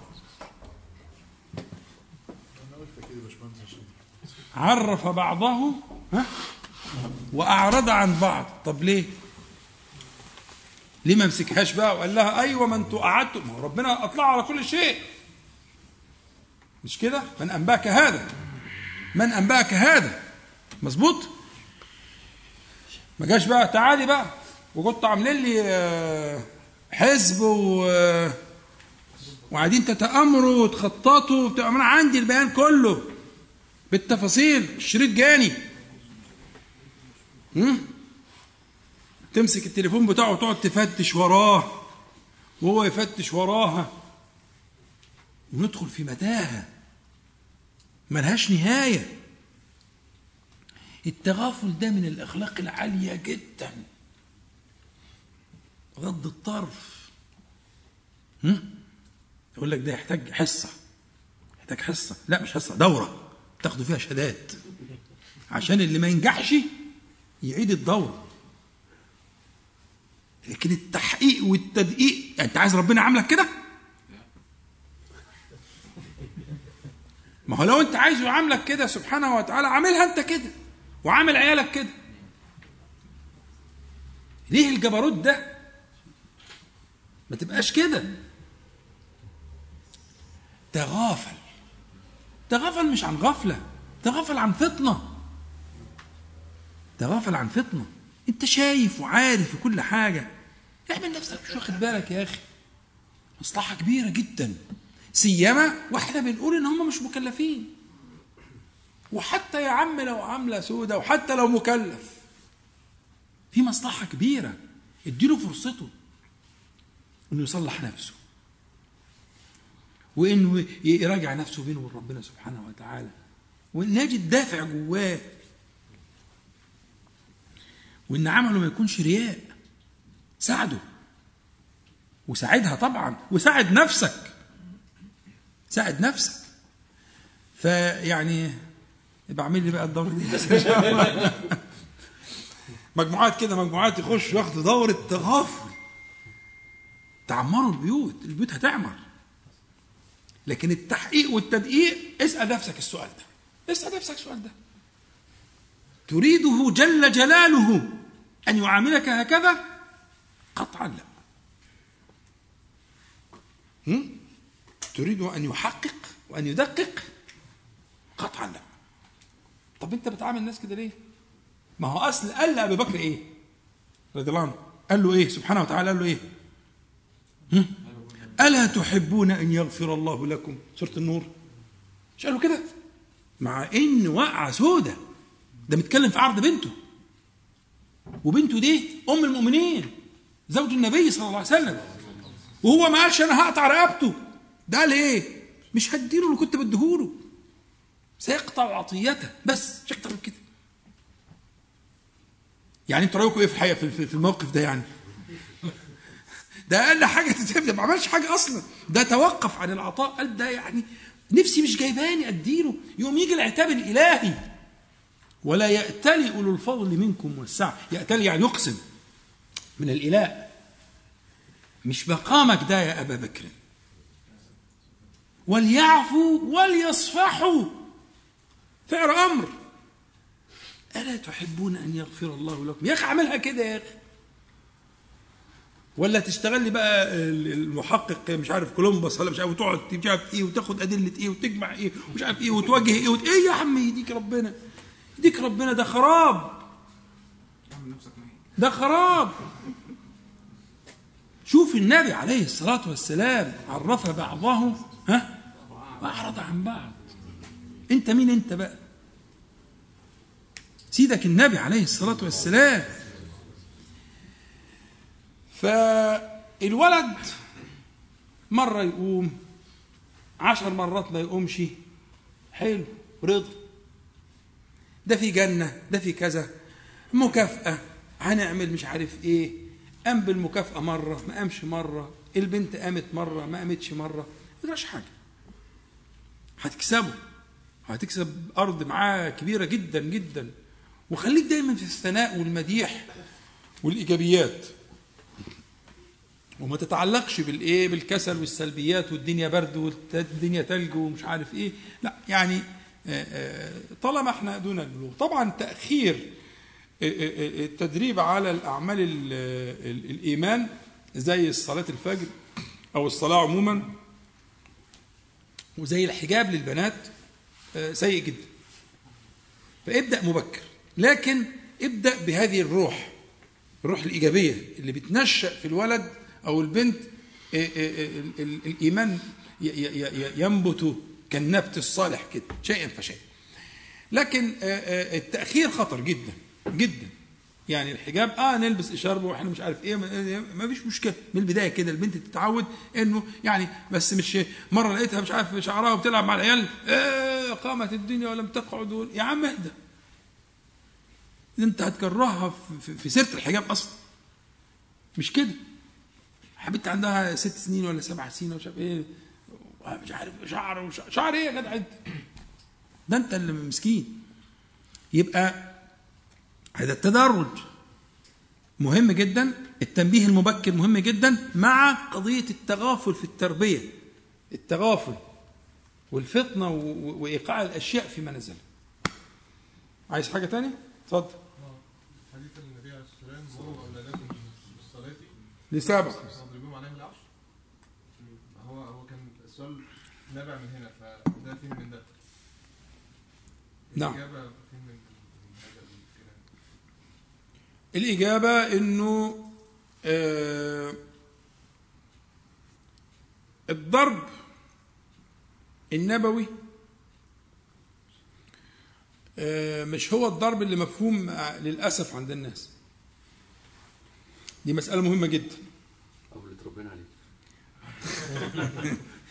آه يعني اللي بنشوفه اللي بنشوفه ده بنسمعه اللي هو ضرب ال- النساء وضرب الأطفال الواقع ده ده ملوش علاقة بالسنة خالص. اطلاقا. ضرب السنة هو ضرب تربوي يوصل رسالة. خلاص؟ يعني تفسير قول الله تعالى برضه مجمل واللاتي تخافون نشوزهن ها فعظوهن واهجروهن في المضاجع واضربوهن. اضربوهن دي بيقولوا مجمل. يعني إيه مجمل؟ يعني السؤال يكون إزاي؟ زي ما بقول أقيموا الصلاة تقول لي إزاي؟ قلت لك صلوا كما رأيتم. فهمت؟ قلت حكاية المجمل. حلوة دي مهمه قوي القرآن كله كده. حلو قوي يبقى أنت تسألني تقول لي اضربوهن إزاي؟ ها؟ آه لا لا مش قصدي في الايه دي مروا اولادكم حاضر، حاضر. حاضر حاضر. صلوا على النبي عليه الصلاة والسلام. يبقى حتة بقى إيه؟ اضربوهن دي ملهاش علاقة أصلا باللي بيحصل. ال- القضايا اللي أنا بشوفها وبنقعد فيها في إصلاح البيوت وكده دي لا علاقة لها بالدين ولا بالسنة ولا بالقرآن ولا بقول الله تعالى اضربوهن إطلاقا. دي شهوات نفسية وميول عدوانية وأمراض نفسية عايزة علاج. وأنا مسؤول عما أقول. عقد. عقد نفسية. مفيش تربية. مفيش تربية إسلامية يعني. مفيش تربية على الدين على السنة. لكن الضرب المقصود به هو ضرب التذكير الإفاقة اللي هو بطرف الصباع كده أنا مش قلت كذا كذا بس آخرك كده. مش تجمع قوتك وت... إيه ده لا علاقة له بالدين ولا بالسنة. ولا يمسك عصاية ويرفع ده. ده إحنا في الحدود بيشترطوا إن إلى أي مدى يرفع ذراعه اللي هو بيقيم الحد عليه في الجلد ومش ده حاجات دقيقة جدا. ولا يرفعه فوق كذا ومش عارف يميله بكذا وإن الصوت يكون في كم مش عارف. ده ده الحد الحد الحد الله تبارك وتعالى. زي مثلا حد ال ال ال ال ال 80 جلده. آآ آآ إلى آخره. الشاهد يعني إنه اللي بيحصل في الواقع لا علاقة له. المطلوب في مسألة الضرب هو ضرب التنبيه. واخد بالك؟ قرصة كده خفيفة آه زقة آه خبطة على كتفه كده بس لا تتعدى ذلك. لكن العيل اللي بتخبط في الحيطة ويرد ومش عارف إيه والحاجات دي لا لا لا لا الشريعة بريئة من ذلك. الست اللي تبص تلاقي مش عارف راحت المستشفى ومش عارف إيه مزرق ومش كدمة هنا وتجمع دموي هنا ومش عارف إيه هنا وإيش اتكسر ومش عارف والله سقطت وكانت حامل. إيه ده؟ لا ملوش علاقة بالدين خالص أصلا. نعم؟ إيه هو؟ ده ده الأصل. ده الأصل. أو العكس أنا شفت العكس طبعا بس ده قليل. أنا جاني واحد.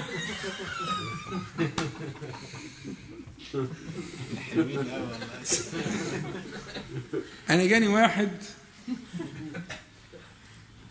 آآ آآ العقلة الأولانية دي بالضافر بكل ده متشال ده عض ده ولا أيوه مراته. لسه على مراته مراته. لسه مراته. مخلوقات تانية. دخل دخل دخل ده في فمها خرج ناقص الحتة اللي فوق دي. والله أشهد بذلك أنا شاهد. ده حصل آه. لا ما عملش ما عملش. هو جاي جاي بيصوت طبعا لأن ال- الألم اللي هو كان فيه الألم اللي كان فيه كان شديد جدا. كان راجل طيب يعني.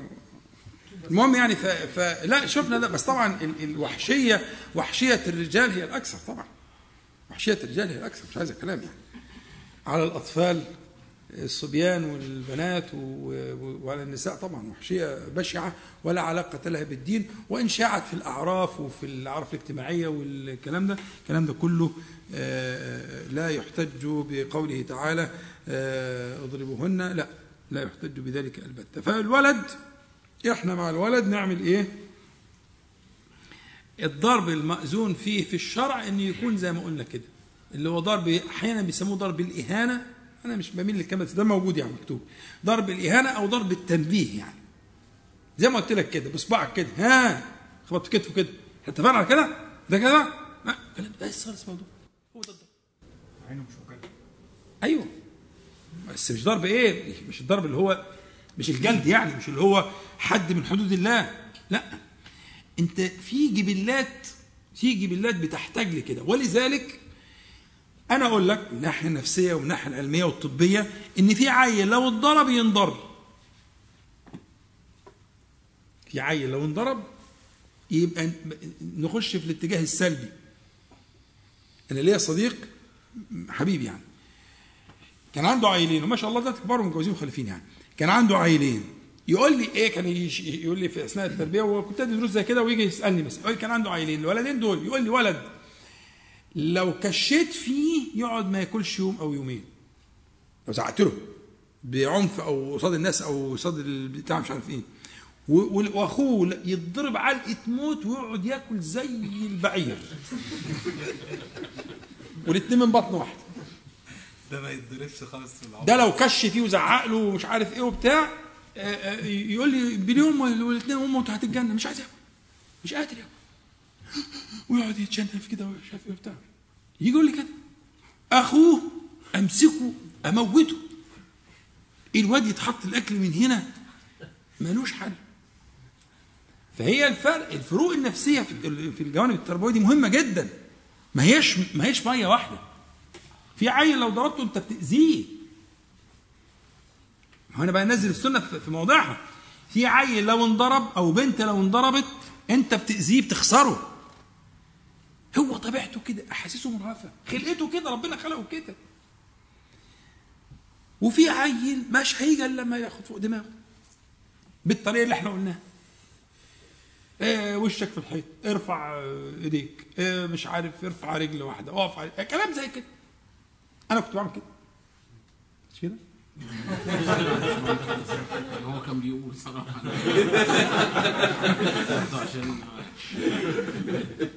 يعني الأدوات دي مهمة جدا. دي حاجات مهمة جدا.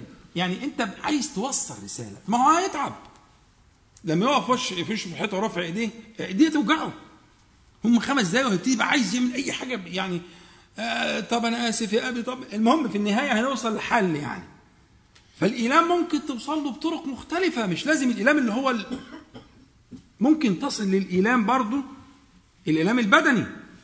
الإيلام النفسي مفهوم لكن ممكن تصل للإيلام البدني بطرق مختلفة تتفنن فيها. أنت عايز تحافظ على الولد على كرامته أو على كرامة البنت. يهمك جدا كده مش عايز تكسره وتذله وتسففه التراب. مفيش مصلحة في كده. واخد بالك؟ ده طبعا في الأغلب العام يعني. والنادر لا حكم له. خلينا عشان نقول قاعدة بس عشان إيه؟ النادر لا حكم له. اتفقنا؟ طيب حد عنده سؤال تاني؟ اتفضل. اخر سؤال ولا؟ ال- ال- ال- الباشمهندس بركه آخر واحد يعني؟ بالنسبة لدكتور لموضوع الرياء وال- والمتابعة. لو مثلا أنا عايز أتابع غيري أو واحد معانا مثلا آه، ربنا فتح عليه وقال لي تابعني في حاجة وكذا وكذا. أيوه. فهل يجوز إن أنا مثلا أقول له من الطاعات اللي ربنا مثلا فتح عليا بيها بأي شكل من الأشكال كنوع من التحفيز ولا دي لا لا. تقولش كده غير للمعلم أو المربي أو وما تشعش المسألة. لكن ما, ما, ما احكي عن واحد. احكي عن واحد وتعرض إنه مش أنت يعني كمان. احكي عن واحد لكن ما تحكيش عن نفسك. لا تأمن على نفسك. لكن لما يكون لك شيخ أو لك معلم مربي زي ما شرحنا كده في الصحابة رضي الله عنهم مع النبي صلى الله عليه وسلم أو فيما بينهم أو مع التابعين آه يا- ينفع طبعا إنك أنت آه، في مقام التعليم والترقي إنك أنت تسأل وتستفسر ويكون في عندك مشكلة لغاية لما ربنا ياخد بإيدك وتجاوز العقبة خلاص. انتهى دوره. انتهى دور المعلم زي اللي بيتعلم المشي مثلا أو بيتعلم السباحة أو كده. يعني المعلم بياخد بإيده يعني. لكن آه، إن إن إن اضطررت لأن تحكي فقل والله واحد يعني في واحد كده حصل كذا بس. لكن يكون بها تعريض يعني. والله. اعلم آه، اتفضل. عين بك- بكت من خشية الله. آه. إحنا قلنا ال- ال- الجايزة بتاعتها حتى لو مرة. أيوه. صحيح؟ اللي هو في حديث سبعة يظلهم الله في ظله يوم لا ظل إلا ظله ورجل ذكر الله خاليا ففضت عيناه. وفي الحديث الثاني عينان لا تمسهم النار أو لا تمسهما النار عين بكت من خشية الله وعين باتت تحرس في سبيل الله. السؤال هل ذلك لمرة واحدة؟ أم ليس كذلك؟ الجواب نعم لمرة واحدة. الحديث يتكلم عن مرة واحدة. أنه ذكر الله خاليا مخلصا ففضت عيناه لذكر الله تعالى. فهذا وعد من الله تبارك وتعالى إن مات على ذلك. يعني طبعا الإيمان يزيد وينقص. فإن مات على ذلك على هذا المعنى وختم الله تعالى له بذلك فإن شاء الله تعالى آه، أراه والله عز وجل أعلم أنه يدخل في هذا الحديث دخولا أصليا. ولا يشترط أن يكون ذلك بعدد لا يعلمه إلا الله. طب كم مرة؟ يعني فعل ذلك كم مرة؟ ولا يفعله كل يوم؟ هذا هذا لا أراه من مراد الحديث أبدا. لكن حصل له ذلك وثبت الله قلبه على ذلك إلى أن مات فهو إن شاء الله داخل دخولا أصليا في آه، الحديث إن شاء الله تعالى. تفضل. في نفس الحديث تفضل في نفس الحديث حضرتك لما اتكلمت في أول درس عن إن هناك ما فيش حد معصوم من الخطأ وان هو الكسر ده لابد أن يكون كل واحد الكسر وإن هو في ذنب. كلنا ذكر رجل آه، نفس الحديث بتاع يظل إلى ظل منهم شاب نشأ في طاعه الله. نعم. فهنا المقصود بيه إن هو لم يذنب قط مثلا ولا إن هو كان والله لو لم يذنب لو لم يذنب لذهب الله به. من الآخر. لو لم يذنب قط لذهب الله به بنص الحديث الصحيح.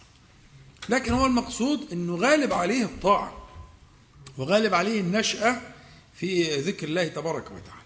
لكن الشاب الذي لا يذنب يذهب الله تعالى به. ويجيء بآخر يذنب. فيتوب فيتوب الله عليه. فمن كمال إيمان هذا الشاب المذكور أنه يتوب. يعني من كمالات الشاب ده اللي هو نشأ في طاعة الله من كمالاته أنه يتوب. طب يتوب من الطاعة؟ ما تردوا عليا. يتوب من الطاعة يا عمي؟ ما تفهموني. يبقى من كمالات الشاب الذي وشاب نشأ في طاعة الله ها؟ معناها إيه؟ أنه يتوب. طب من أي شيء يتوب؟ فمن كمالاته أنه يذنب فيتوب. يذنب فيتوب. يذنب فيتوب فصار ناشئا في طاعة الله. النشأة في طاعة الله تعني التوبة التي لا ينفك عنها أحد. حتى المعصوم صلى الله عليه وسلم كان يتوب. بس حسنات الأبرار سيئات المقربين. آه يتوب مش م م م ليس مما يتوب منه الناس. ولكن يتوب من أشياء أخرى تليق بمقامه العلي صلى الله عليه وسلم. لكن ما فيش حد ما بيتوبش. فمن الكمالات من الك من كمالات الإيمان أن يتوب. مهندس يسر بس على السؤال ده هو نفس ال- نفس السؤال ده مع المهندس أنا طيب واخد إذنك يعني. طيب. تكملة على السؤال ده آه، التوبة بقى. لو التوبة نصوح آه. هل يعني بعد ما يتوب توبة نصوح يقدر يرجع للذنب تاني ويعمله. يعني نفس نفس الفكرة. أنا قصدي الذنب ده لو هو تاب عنه ممكن يقع فيه تاني ولا لأ؟ نعم. بعد التوبة النصوح نعم. ينفع بس ده هياخد وقت شوية. نخليه المرة الجاية؟ فكروني بقى بحكاية إيه الحديث. أذنب أذنب ذنبا فعلم أن له ربا يأخذ بالذنب فتاب فتاب الله عليه وفي الثالثة قال اعمل ما شئت فقد غفرت لك فكرنا اشرح لكم الحديث ده. ده هو ده ده سر الموضوع. وإن الترقي الترقي في الباب ده له ضوابط له ضوابط واخد بالك؟ فنجمع بين الحاجتين في مسألة الترقي في التوبة ونشرح الحديث اللي هو آه، إن عبدا أذنب ذنبا فعلم أن له ربا يأخذ بالذنب فتاب فتاب الله عليه وفي الثالثة يقول الله تعالى له اعمل ما شئت فقد غفرت لك نخليها المرة الجاية إن شاء الله. حد عنده حاجة؟ طيب. نسأل الله العلي القدير أن ينفعنا جميعا بما قلنا وما سمعنا يا رب العالمين وأن يجعله حجة لنا لا علينا يا رب العالمين وأن يعيذنا وإياكم وسائر إخواننا من المسلمين والمسلمات من شرور أنفسنا ومن سيئات أعمالنا ومن فتنة القول والعمل. اللهم اقسم لنا من خشيتك ما تحول به بيننا وبين معاصيك من طاعتك ما تبلغنا به جنتك ومن اليقين ما تهون به علينا مصائب الدنيا. اللهم متعنا بأسماعنا وأبصارنا وقوتنا ما أحييتنا واجعله الوارث منا واجعل ثأرنا على من ظلمنا وانصرنا على من عادانا. ولا تجعل مصيبتنا في ديننا ولا تجعل الدنيا أكبر همنا ولا مبلغ علمنا ولا تسلط علينا من لا يرحمنا.